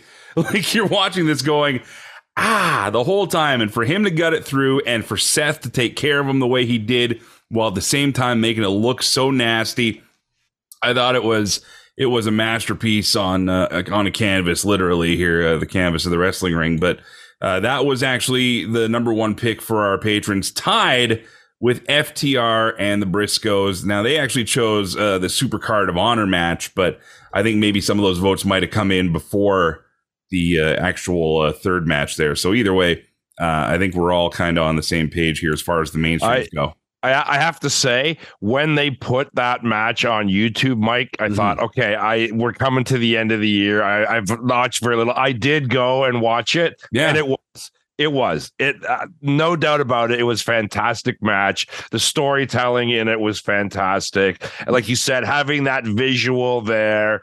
Uh, for him to work through it, and very much so, Seth protecting him through it. I thought I was I was impressed. It was a very very good match. You guys remember when I was talking to you guys off the air and I was like, yeah, you know, it's down the road tonight. I'm in Chicago. I don't know if I'm going to go or not. Yes. I remember. Oh my God, what an idiot. Like, Yeah. And then And then, and then Meltzer. Cody was injured. Yeah. right? So Well, Meltzer broke the story on our show is that Cody was injured. So now I'm like, not only am I going to the show, I'm trying to get our episode out as fast as I can so we can go with the break. And it's like, holy, what a just a weird series of events, and and that stands out for me. And that's actually where my my Oscar vote came from for uh, Yeah. female wrestler of the year too. Was that match uh, that they had there? So anyway, um, yeah, Cody and Rollins took the top spot for our patrons. Will Ospreay versus Kazuchika Okada in the G1 finals. That was 15%. And I, I'm kind of happy to see this one on here because WWE usually doesn't get a ton of love on our, our polls here. But Gunther versus Sheamus from Clash at the Castle. Uh, Mouth, I don't know if you've watched that match yet. I think you would enjoy that one as well. Uh, Great match. we might have to find you a network login to uh, to get on. But I'm telling you, man, knowing you the way I know you and knowing the wrestling you like, I think you would have just gobbled this thing up here. So uh, definitely some great picks. I will check it out. All right, I will check it out. All right. Dan, Dan, it's an excellent match. Check it out. Okay. Uh, other other notable picks from our patrons: uh, KO versus Steve Austin. I thought that was great. Once Steve got his uh, his confidence in his legs there, I thought it was awesome. Uh, Hangman Page versus Bryan Danielson from January fifth, New Year's Bash, and uh, the Blood and Guts match for the year. So there you go. All right. Nice. Glad to see the blood and guts get a shout out. I thought that was an all time classic too. That was that was underrated this year. it was better on TV. I'll tell you that. All right. you were there live. Yeah. Yeah. yeah. That thing looked like uh, herding kittens with, yeah, just a whole bunch of, yeah, anyway. Uh, feud of the year. I'm very interested to see where this goes on the panel. Thankfully, for the most part, our patrons managed to keep it to things that happened on TV. Uh, although some got into the, the weeds a bit here, but let's go ahead and start. Uh, Matt, let's go with you this time. Your feud of the year from the wrestling you watched and enjoyed. What, what caught your attention the most? CM Punk versus MJF. Uh, this is the biggest blowout, maybe even bigger than FTR, the tag team. This is uh, like the the promos were always excellent. Every match delivered. It stretched almost the full year, and it's the main reason why I'm so sad CM Punk is gone. If it was not for this feud, MJF would not be anywhere near the AEW World Title. In fact, he might be Darby Allin. He might be Dante Martin. So uh, this is the feud of the year, and it's it's a lock. I'm going to get mine out of the way and agree with you 100%. That's my feud of the year. Uh, just the whole, you know, MJF, be my Valentine. That just, oh, still chills. I, I saw that on YouTube the other day. And that whole invite to the dog collar match, just, oh, awesome stuff. Uh, Mouth, let's go to you this time as far as your feud of the year. Who do you got? Uh, well, you know, it, it was very basic. It was very simple. Um, some might even say it really didn't exist as a feud because it really just seemed to be about two teams trying to prove who's the best. So, but I picked the Briscoes versus FTR. I mean, you got the amazing matches out of it. It was simple, basic. Let's just prove who's the best. All right, Boris, your feud of the year. My feud of the year is FTR versus Briscoes. It just lasted the entire year. We had three amazing match of the year contenders out of it. Uh, so I cannot, you know, not say that uh, feud. And second was MJF CM Punk, but I enjoyed FTR Briscoes just because of the matches that were produced from the feud. And Mr. Aguinaldo, your feud of the year for 2022 is. Okay, so CM Punk versus MJF was very good, but I'm gonna be honest with you, I forgot about that. So my my feud is the one I remembered, and that was Bianca versus Becky. I thought there was Hey. some good in, there was some good intensity there leading up to WrestleMania where Bianca won the belt. Um, like, but again, I totally forgot about CM Punk MJF, and that was very good. But didn't remember it. So No, that's fair. Let's go down the list here from our patrons. Uh, they chose MJF versus CM Punk, uh, followed by Seth and Cody. I, I actually had Seth and Cody as my initial rivalry, and I, I just think that this is where my dates came into thing. If Cody was around more, Seth has done a good job of throwing Cody's name up once in a while, but it's it's far from being a feud of the year. I think that might be the feud of 2023 if both guys can stay healthy, because I think they're just to blow the roof off the place, assuming somebody comes back at the Royal Rumble. Um, but allegedly, after, yeah, after that, well, there's no alleged there. I'm just assuming. Uh, FTR and the Briscoes came in in third. And then, of course, somebody had to go CM Punk versus the Elite. That got uh, fourth place. sure. Uh, Bloodline versus Brawling Brutes got some, as well as uh, Blackpool Combat Club versus Jericho Appreciation Society. All right, that's fair. I always forget that the, the feuds move so fast in AEW usually that it's hard for me to sometimes pick a feud of the year yeah. from them. But yeah, that's yeah. what that's what made Punk and MJF last so long in that company. I think was that it, it just stuck around. You know. okay, uh, you're listening to Sunday night's main event. I'm Mike McGuire. Joining me, Joe Aguinaldo, Matt Ederer, Boris Aguilar, and Dan the freaking mouth Livransky. Can we add freaking to that? Can we do a Seth Rollins sure. with your mouth? All sure. right, go wild. Dan the freaking mouth Livransky. Now we have to call you that every time though. Well, not only that, but we have to say he's the revolutionary, the visionary, blah blah blah. So, well, well after seeing what uh, Mouth has been consuming while doing this, I think he might be having some visionary moments. I'm I, I'm doing fine. Don't worry. I'm strapped to the chair.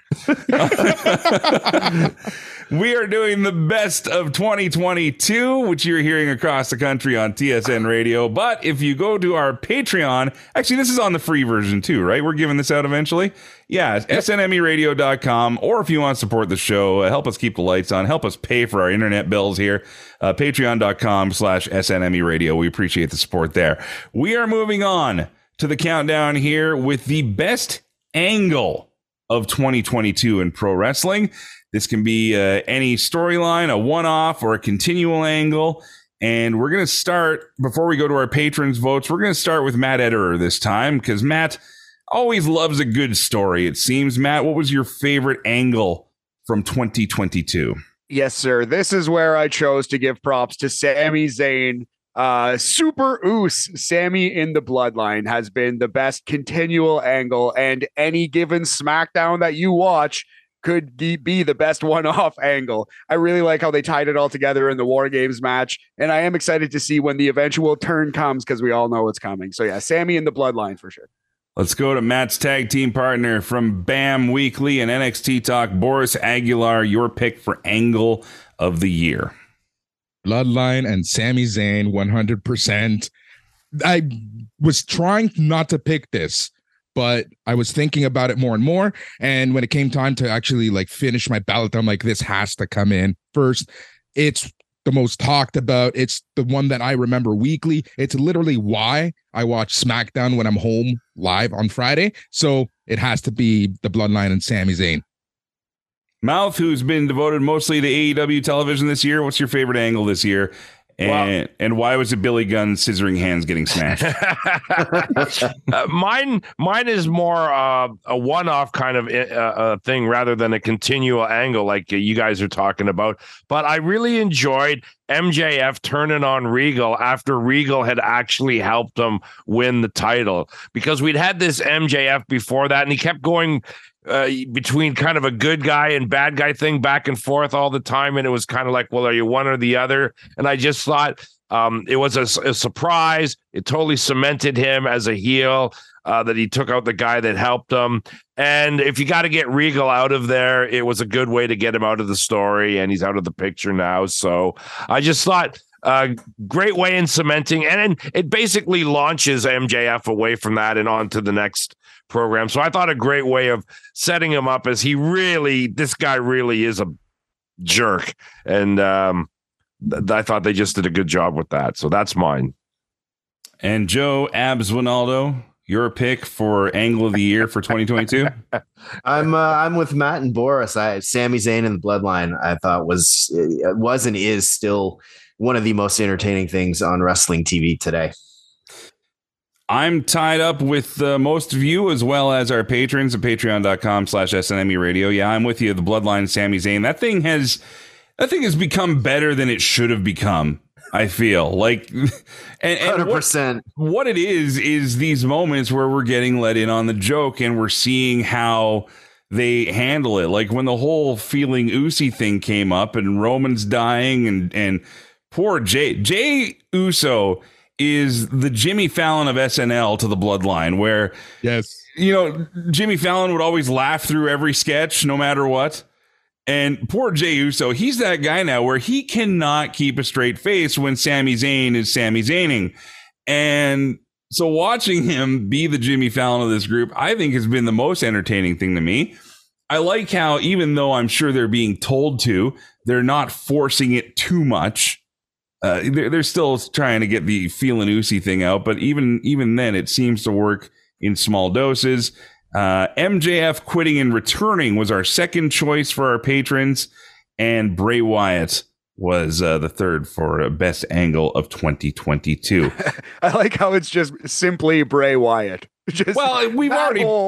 We, have already kind of talked that thing to death. If you listen to the full download on this, I'm not sure if it made it to our broadcast version or not, but if you listen to the full episode, uh, the Bray Wyatt thing, I mean, we can't really say much more about it. It was incredible the the marketing campaign, but we're still kind of waiting for it to pay off. It's funny as we record this on December the 15th, we were actually given a heads up from uh, one of the WWE showrunners or SmackDown writers or somebody anyway on Twitter is saying that you know this Friday SmackDown is a can't miss. This is a guy that normally talks doesn't talk about stuff like that on social media, so it looks like they're planning something big. I know that Code Orange, the band that did Shatter, Bray Wyatt's new entrance theme, they've now released the song, so fans are kind of clamoring over that. So I think they're going to pull the pin on something as far as this goes. By the time you're hearing, Joe Aguinaldo's just shaking his head no. Okay, let's move on. We continue our best of 2022. This I found interesting, the feedback that came in, but uh, we'll get to the patrons after we go through our panel here. Your best pay per view, wrestling only, no MMA. Eh, let's go with Joe this time to start. Your favorite pay per view of the year? Lord knows we've watched a lot of them this year. Uh, I'm going to go with uh, AEW, AEW Double or Nothing. Uh, at the time, it was the culmination of the Wardlow MJF feud. You had a match between the Hardys and the Bucks, the first Owen Hart Foundation tournament finals. You had Serena Deeb versus Rosa, Anarchy in the arena, the ascension of CM Punk to the title. Now, did these all age well? No. But at the time, that was a great pay per view. Mouth, your favorite pay per view from 2022?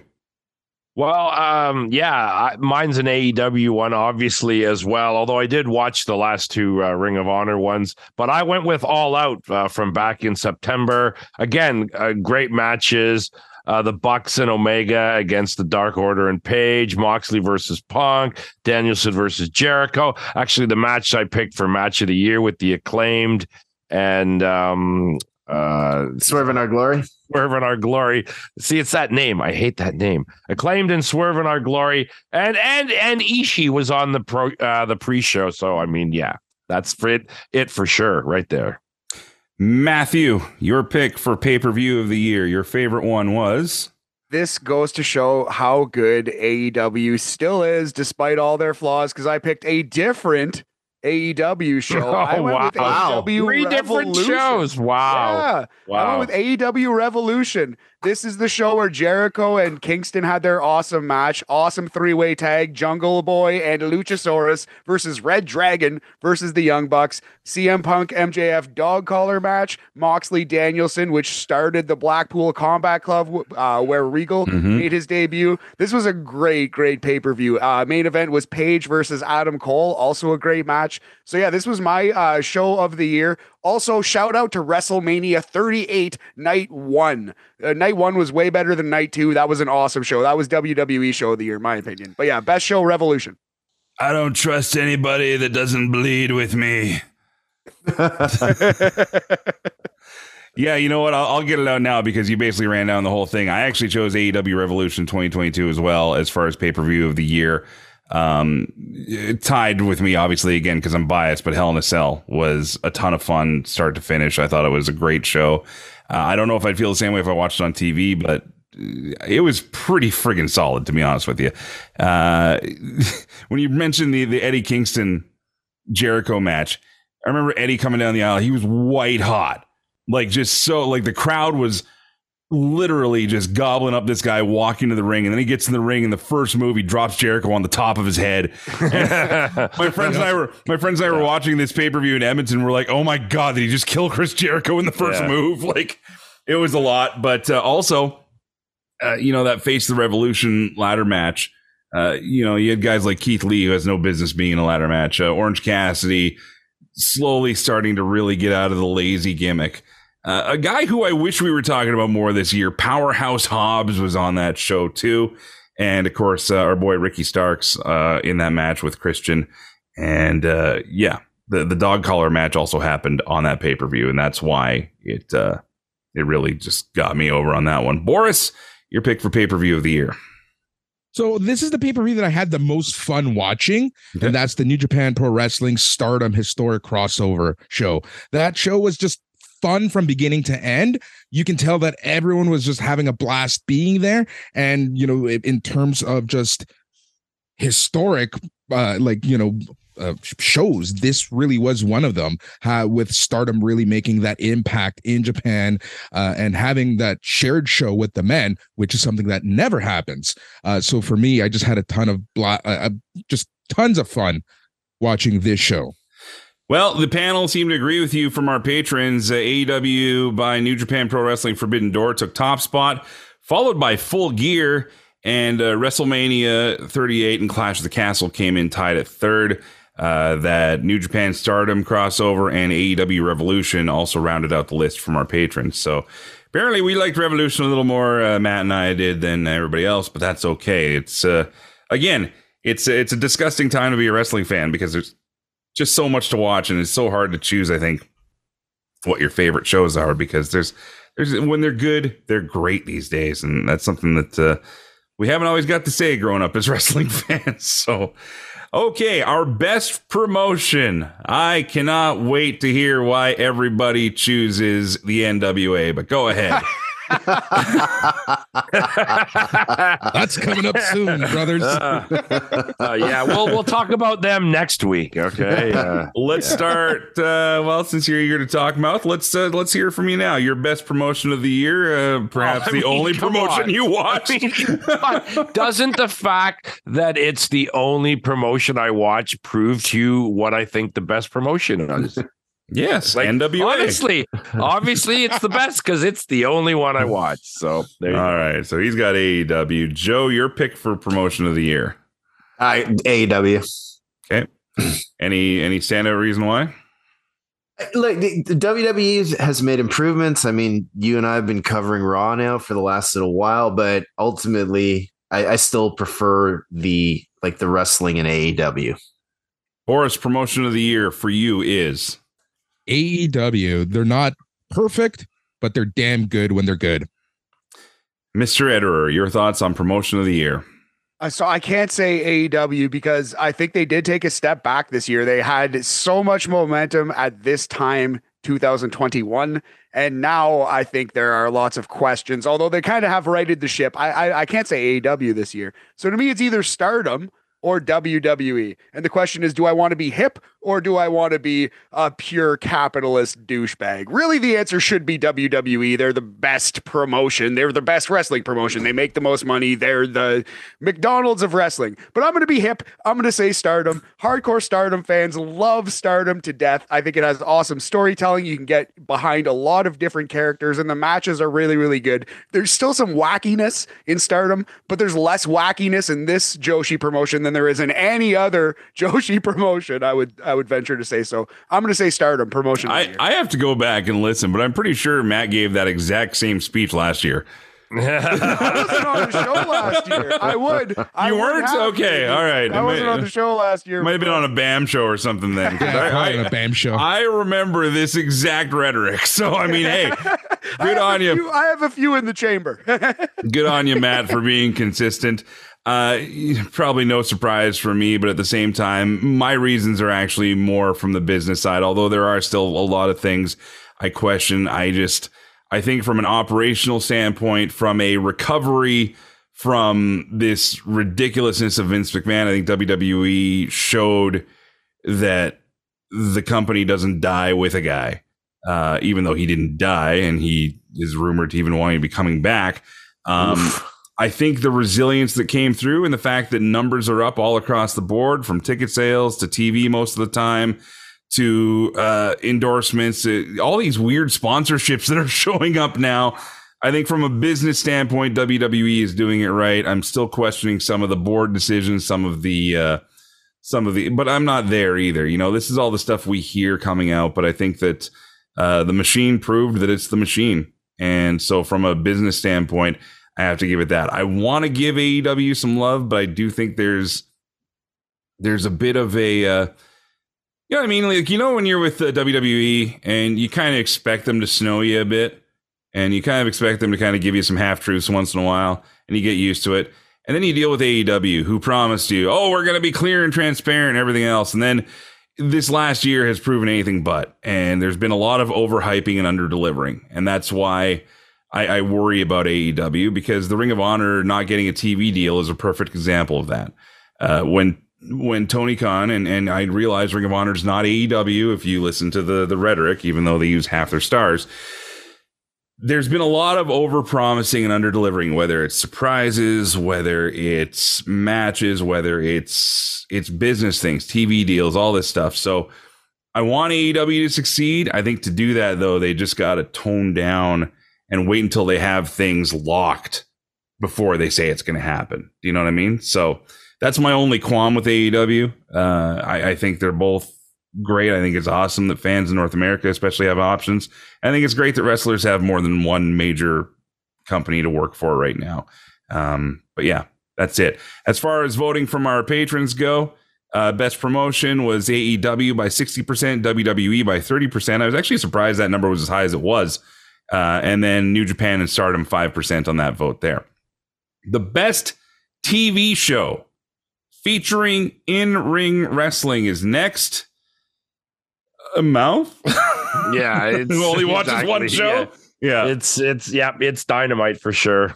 It's most. I, I love the way that they have a regular week, but I also love themed episodes like we had "Winter is Coming," stuff like that. And it's it's always captivating, and I always look forward to watching it. And it always goes by pretty quickly. Just before we roll on here, I, I want to go back to last year on the best promotion because I just looked at the numbers here, and it's staggering because last year compared to this year. So again, AEW this year, 60% of the vote. WWE 30% of the vote. Last year, best promotion voted by our patrons, patreon.com slash SNME radio, AEW 91%. Wow. That's wow. what I mean. That's what I mean. The yeah. vibe was way different at this time last year, man. WWE 4%. So again, you can call it the the evil empire, whatever you want to mm-hmm. look at, but I mean, this just goes to show resiliency and and everything else. I mean, again, they've had 50, you know, the old Tony Khan line, they've had 50 years, blah, blah, blah.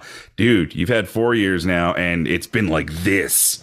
So this is what mm. we need that consistency from them. Okay, let's go on to uh, the rest of the panel here for your best television show in ring wrestling. Uh, Matt. Yeah, so I, I just kind of ripped Dynamite and AEW, but I do think overall the best television show is AEW Dynamite. We had to dodge a lot of 2.0, a lot of the rainbow technicolor dream in NXT, and uh, I think NXT has improved. SmackDown, much improved. I would sooner watch two SmackDowns over one Raw, even though that would be longer to watch two SmackDowns. I would still prefer to watch two SmackDowns than a Raw. Anyway, Raw sucks. SmackDown, all right. NXT, yeah, hit and miss. AEW Dynamite, the most consistent and best wrestling show on television. All right, Boris. I agree with Matt. It's AEW Dynamite. For me, it's just consistently the best show. I was it was I was tossing between that and believe it or not, guys, Impact. They've had some amazing matches this year, some amazing matches, including a one hour uh, Mike Bailey, Josh Alexander match recently that if you gotta watch it if you have an hour to spare, but it's AEW Dynamite for me, just on that consistent level. All right, Joe, your pick for best in ring wrestling show, and why is it Raw? no, it's AEW AEW Dynamite. Look, I like Raw. Don't get me wrong, but Dynamite is still the show. If I didn't have to cover Raw, Dynamite's the show that I would still want to go watch live. And that's the thing. That's where I was kind of split on this because in parentheses you have featuring in ring wrestling. So if if we're going by an in ring wrestling show, it's a close one and two for me. Dynamite and SmackDown. Uh, as far as a put together show, SmackDown ten to one. Um, Dynamite's always just like here's this and this and this and this and this, whereas SmackDown lately, especially, they've been having linear threads through the show where as a TV viewer, it engages me more. But, uh, you know, if Dynamite has the occasional episode like that where they have a thread, it's a good show with some great matches. It's like watching when Nitro was really good and fun and interesting because there were times where Nitro back in the, I'm speaking 20 something years ago now. I get that. I'm old, but you know, there, there were times where shows were really great that could have a ton of matches. Raw, Raw's War, you'd have like 10, 12 matches a show sometimes. And it was awesome because you still had that linear thread throughout. But Dynamite, as far as wrestling goes, great. As far as an overall show, I give it to SmackDown. So that's my thought there. As far as our panel goes, uh, the best television show, AEW Dynamite, gets 85%, and Friday Night SmackDown is behind with 12%. So basically a one and two there as well.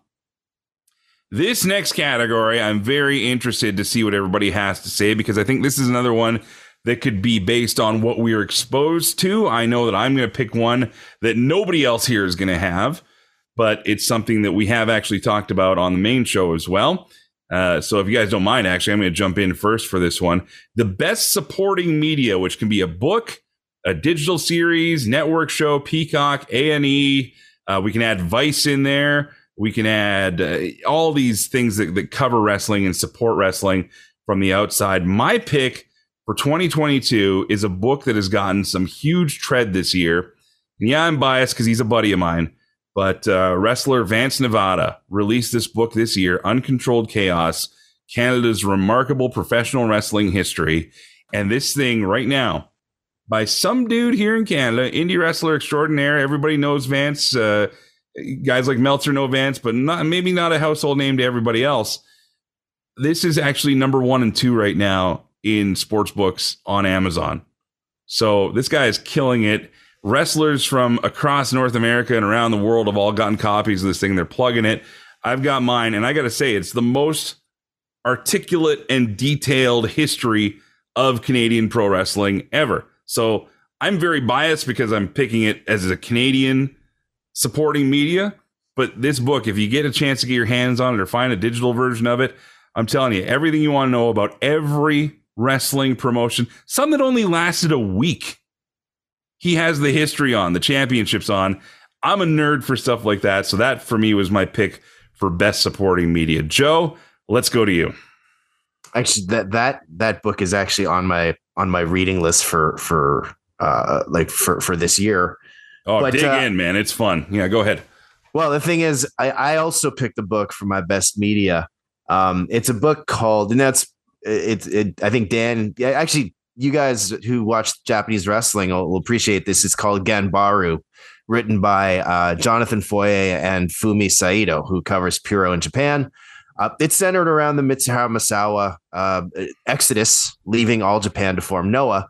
But it does delve into a little bit of history of, of the Japanese wrestling, uh, you know, promotions, New Japan and All Japan, and it also describes and talks about some of the prominent wrestlers from the All Japan glory glory days. And as a fan of the 90s All Japan stuff, I, I just I ate this book up because it, you know, you don't see a lot of this material uh, in North America. Very cool. I like that too. And yeah. I like all these obscure things too. The more obscure, the better, but it doesn't have to be. It doesn't have to be. Uh, Mouth, what do you got for your best supporting media? Well, I have to say that book that you talked about sounds fascinating. I, I would totally would like to read that uh, Canadian history because I, you know, that's what some of the first stuff I saw as a kid was distinctly Canadian stuff. My my uh, copy's around here somewhere. Like, yeah, when we have our break between episodes here, I might grab it and tell you about it because it's nuts. But go on.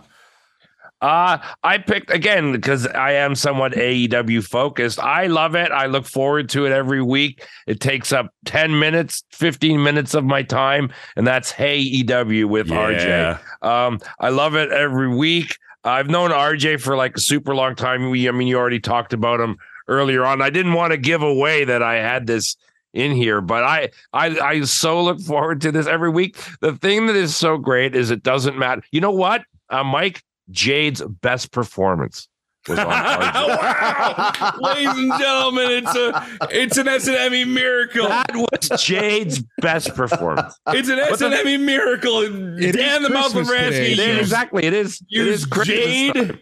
It is and Christmas time. best in the same sentence. It is. It is Christmas time. It's a It is festivus Christmas. miracle. Oh, what happened next in. Toronto? They say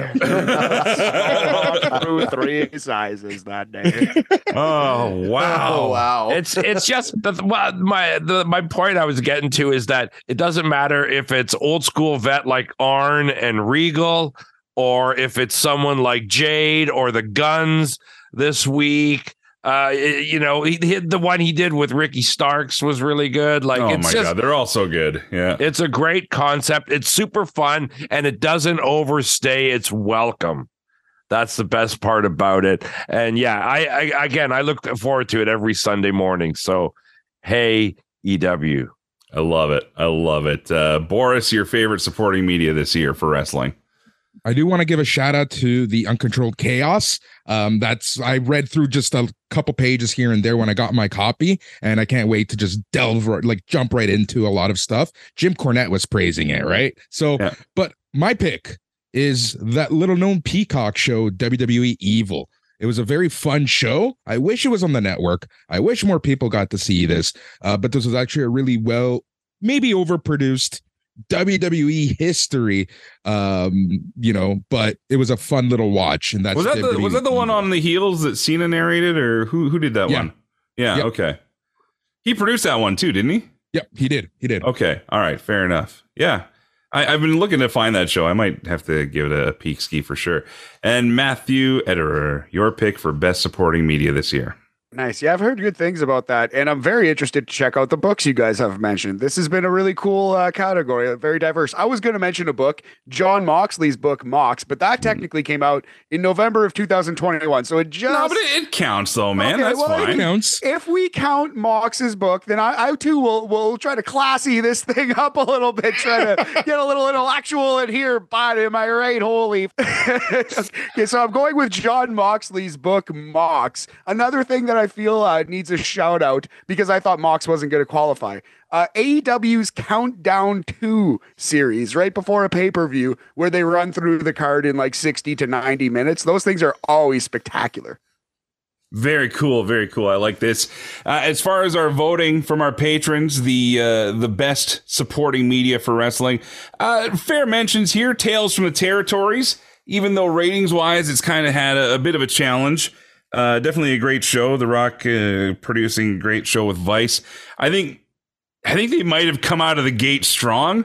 And I think with that, unfortunately, it kind of started to taper off a bit, but definitely some great shows. The first few are, are amazing. I'm curious to see what happens in the future. Uh, I was most interested, obviously, in the Stampede Wrestling one because that's that's what I grew up with watching, and then uh, all the other coverage. So that was a great show for sure. Uh, Being the Elite also got a, a pick here in second place, tied with Steve Austin's Broken Skull sessions. There haven't been many of those lately, but uh, he was getting some some interesting, cool guests on that for a while. And then uh, to support you, uh, Mr. Ederer, uh, the Mox book came in on third. So Nice, nice. definitely some great picks here. And again, I'm just going to give it a plug because he's my dude. But Uncontrolled Chaos, Canada's remarkable professional wrestling history. Uh, by Vance Nevada. It is uh, online right now. I think it's it comes in about sixty bones, and I'm telling you that is a deal when you look at how much work he put into this book. It's it's insane. It's the, uh, the Kindle version's about 33 if if someone's interested in uh, electronically as well. That's fair. That's fair. Uh, the reason I, I recommend the book though is because it's it's one of those things, honestly, where I don't know if a Kindle does it justice because it's it's it's like a mini encyclopedia book. Yeah, yeah, yeah. Like, no, you no, can for sure. Dig into it. So that's why I'll say get a hard copy of it. But yeah, Kindle for sure. If if you just want to get the history and have it on hand, it's it's a great, great piece. And it's Canadian. So I mean, rude Okay. Our biggest industry story of the year. Hmm. Yeah, I wondered. This should be a Hmm. sweep. I think should it not? I actually do not have any of the two that were voted on by the patrons. Okay, so Boris, what imaginary world were you living in this year? I, I actually, I'm with Boris. I didn't have Oh. one of the two either. okay, Boris, what's your pick? All right. So obviously, you know, the two picked by the patrons are huge. So well, let's read the patrons first, just because let's get it out of the way. All right. Well, the Vince retirement obviously is number one. Vince McMahon's exit from WWE, the fall of Vince McMahon, whatever you want to call it. Uh, and then the all out media scrum came in at number two. I will say that I had a tie for mine uh, based on what side of pro wrestling you look at. And I'm wondering if one of you guys have that one. So, Boris, we'll let you go ahead first and see what you got for yours. Uh, the biggest industry story of 2022. Right. So for me, obviously, those two are huge, and I wanted to think outside the box. So I'm going with the entire Cody dr- leaving AEW drama.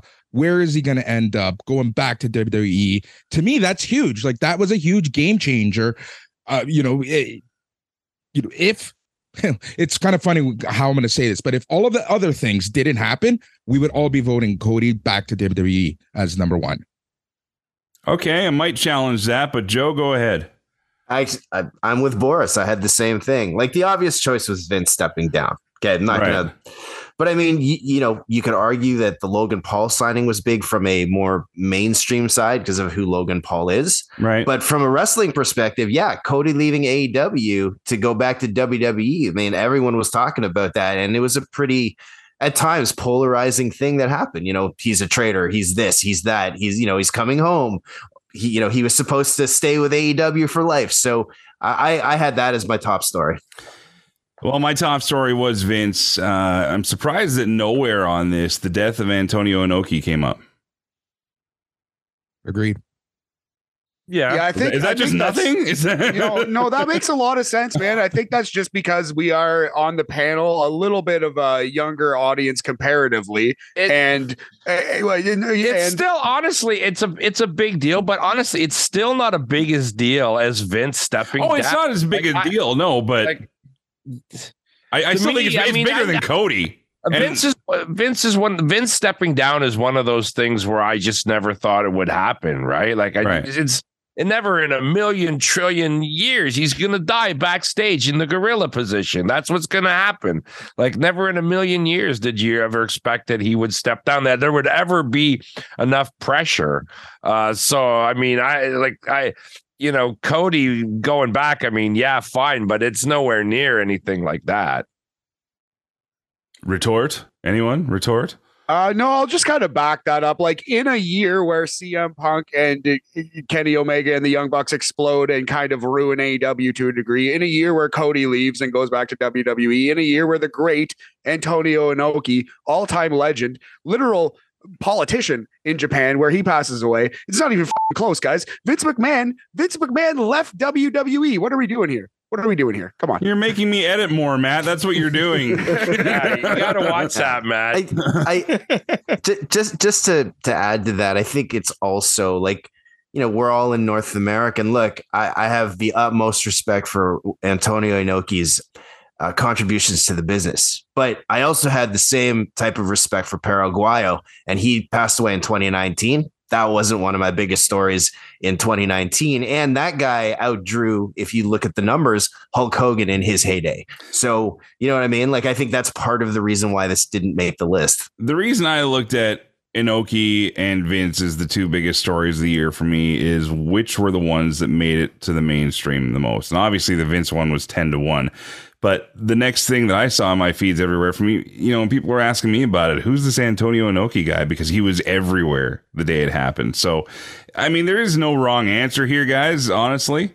Uh, but it's it's definitely something that that I'm a little surprised just to say that it got it got overlooked by pretty much everybody and and that's not a that's not a call out it's just yeah it's just one of those weird things I guess for wrestling but anyway uh the biggest industry stories uh from our panel from our patrons was the Vince retirement and this one I got a kind of question because was it the biggest industry story or was it the biggest Inzy fan story and that is the all out media scrum I mean, it drew a lot of attention. It, you know, people were curious to see what happened, but I, I don't Well, know. it's, it's not like it changes the industry, like Vince stepping down. It changed Well, AEW's industry quite a bit. It changed their side of it because they lost Yeah, a ton. They lost know. a ton of things on that with with ratings and money and everything since then. Like, you know, they're they're not. dry- And uh, granted, the guy's injured, but still, he's not there. And the guy, like love or hate him, he was a draw. You know, um, and and you could argue that he was outdrawing the elite. He was outdrawing everybody, and that's the way it was. They were selling a lot more tickets when CM Punk was on the roster than when he wasn't. So, I, I think yeah, I don't think that's that's that's not an argument. Oh, Matt. Oh no, did Period. it freeze? And I think it is a humongous story for that reason. So you froze for your entire point. I'm not even kidding. it froze that you said, and I think it's a You're gonna- humongous story for that reason. So Matt, go ahead, give, give give your point again. Yeah. Uh, sorry, sorry about that. Okay, well, what I was gonna say is, uh, Mike, I don't think it's a debate. I think that's just math. CM Punk is just more of a draw than the elite, than Kenny Omega, than the Young Bucks. That's a fact, and that's why the story was so huge and remains so huge because it's a huge hole in AEW. All right, the best moment. It made you happy to be a wrestling fan. This I found an interesting question. I, I never really thought about that this year until I got the questionnaire here. But the best moment that made you happy to be a wrestling fan, let's go with the happiest guy on the panel, and that is Dan the Mouth Lavransky. Dan, well, it was mine. Mine's pretty simple. Like mine's one of those ones like where you ask somebody the meaning of life and they say like, "Well, try to be nice to people. Don't eat too many fats. You know, go for a walk once in a while." Um, I just liked being able to sit down and watch a weekly wrestling show and not want to pull my hair out. I mean, honestly, that's I don't I I, don't have and there, there was nothing really industry wise or store even I don't know where I would go. Gosh, yes, I'm so glad to be a wrestling fan. It was more like I'm just glad that I can sit down and watch a weekly show and uh, not want to, you know, throw a brick at the TV by the end. fair enough. Fair enough. Boris, your favorite moment, the best moment that made you happy to be a wrestling fan. It was honestly Triple H taking over creative in WWE. It was finally we can watch WWE again. And it was more of the curiosity, right? And I know it's going to take a while to see his influence really, really be seen. Uh, but we've seen a couple stuff here and there. As you already pointed out, business is up, ratings are up, morale seems to be up. Uh, so for me, it was like I felt happy watching WWE again as soon as Triple H took over. Matt, what was your favorite moment of being a wrestling fan this year? so it's strange because I love CM Punk. I really do. Uh, He's one of my favorites of all time. I was pumped to see him win the AEW title. But you know what my favorite moment was is when Moxley absolutely vaporized CM Punk and won the world title in like 90 seconds. That was so much fun. It was so shocking and it happened to be exactly what I thought they might do, what I was hoping they would do and they pulled the trigger on it. I was standing up, I was yelling on my couch like, "Go Moxley, yeah, like knock this man out." Like I was so pumped. It reminded me of being a kid watching wrestling and he they actually pulled it off. They they hooked me on that one and that was that was the moment this year where I was just fully fully engaged, fully sucked in. I will say this: uh, they sold that beautifully too. When Punk was holding his foot again, like, "Oh no, it's happened again," and like I, I kind of got hooked in on that too. I was hook, line, and sinker on that match. So that was great. Joe, your favorite moment as a wrestling fan this year? Um, there were a ton, but I'm going to go with a one with a bit more feeling, at least for me, anyways. It was when Mox returned from rehab and he cut that promo on Dynamite. Uh, you can feel that promo pretty hard, and like the you know the line of, uh, you know, I don't run from demons, I just beat the crap out of them. Paraphrasing there. Yeah. Also, uh, unofficially, I'd like to include, for my personal best moment, Raw from July 4th of this year. not not so much because of the show, even though the show is funny. But man, that was one of the funnest times I've ever like had recording a podcast. That was insane. So, so for those that aren't privy to this, uh, this was the episode where R-Truth came out as Uncle Sam, and uh, what was it, Joe? Was I just overtired, or what it was- happened? it, like it, was it was this speech uh, where he where he wanted to honor the soldiers that defended the planet Earth from the oh my god, yeah. and then he said, you know, and and to quote Will Smith, "Welcome, Welcome to Earth. and we both lost it. Like, So yeah, Dan- Dan's an- looking at us like, what the hell are these guys talking about right That's now? that's an un, that's an unofficial moment, but it was act, like it was still one of the best moments for me as a wrestling fan in 2022. So, You have brought that up before. Uh, so yeah, if, if you want to hear something really stupid, uh, July 4th, Tuesday morning cooked, it was, um, yeah, we were both just dead by the end of that one, but, uh, cool. Plus that that was the Otis puke too. The Otis puking oh, right. because he had 23 hot dogs versus 22. And Tozawa had what, like 48 or something? Anyway. Uh, best moment for me to be happy to be a wrestling fan. Uh, this is gonna sound total cheese ball, but I'm I'm going personal on this one too, and that was uh the day we announced that uh Jason was handing over the show to me, and I got to work with you knuckleheads. So it's been, uh, I know, right? Barf. God woof. bless us, everyone. Yeah, exactly. But it's it's true. Dan, you and I had a very lengthy conversation in your backyard while listening to Beauregard records.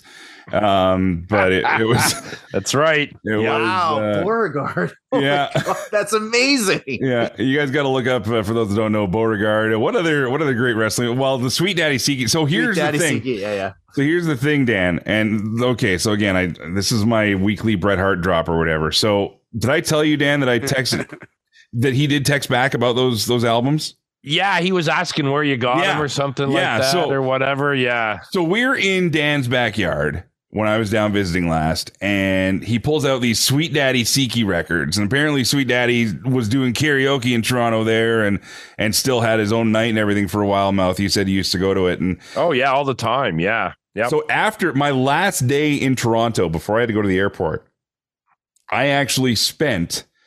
Uh, going all around Toronto to every used record store I could find, every single one, and every store said they just had a copy and it had just been sold to somebody else. Like Sweet Daddy Siki's got some serious cred in Toronto. that yeah, that's surprising. That I don't know. That sounds maybe like record store line to me. Well, but, uh, maybe, but but I will throw this out there. If anybody has Sweet Daddy Siki records that they would like to sell to me that will be gifted to a certain Canadian icon. That's hilarious. Yeah, that's Because amazing. Yeah, he he, wants them. He legitimately said that his Yeah. favorite one of his favorite wrestlers was Sweet Daddy Siki. And he, Yes. We were joking. was. We were joking about it uh, when I did the Dungeon Wrestling show. He's like, "Yeah, you know, he wasn't really my, you know, favorite singer, you know, but, but he's one of his favorite wrestlers, right?" Right. Yeah. So- yeah. Yeah. So if Yeah. anybody out there listening wants to get a Sweet Daddy Siki record into the hands of the Hitman, uh, just contact me because uh, I want to make this happen for the guy. I think it would be amazing. you but- know what's the funny thing about that for me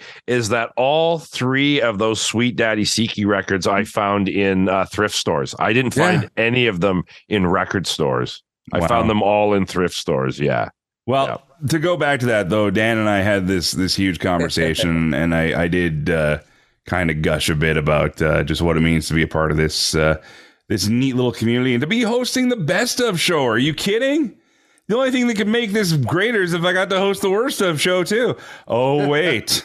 Flip the tape over. It's time to go. There you have it, friends. The best of 2022 as decided by the SNME Radio patrons. Uh, oh, I didn't go to the patrons' uh, decisions here. The Vince retirement was uh, actually the number one story for their best moment.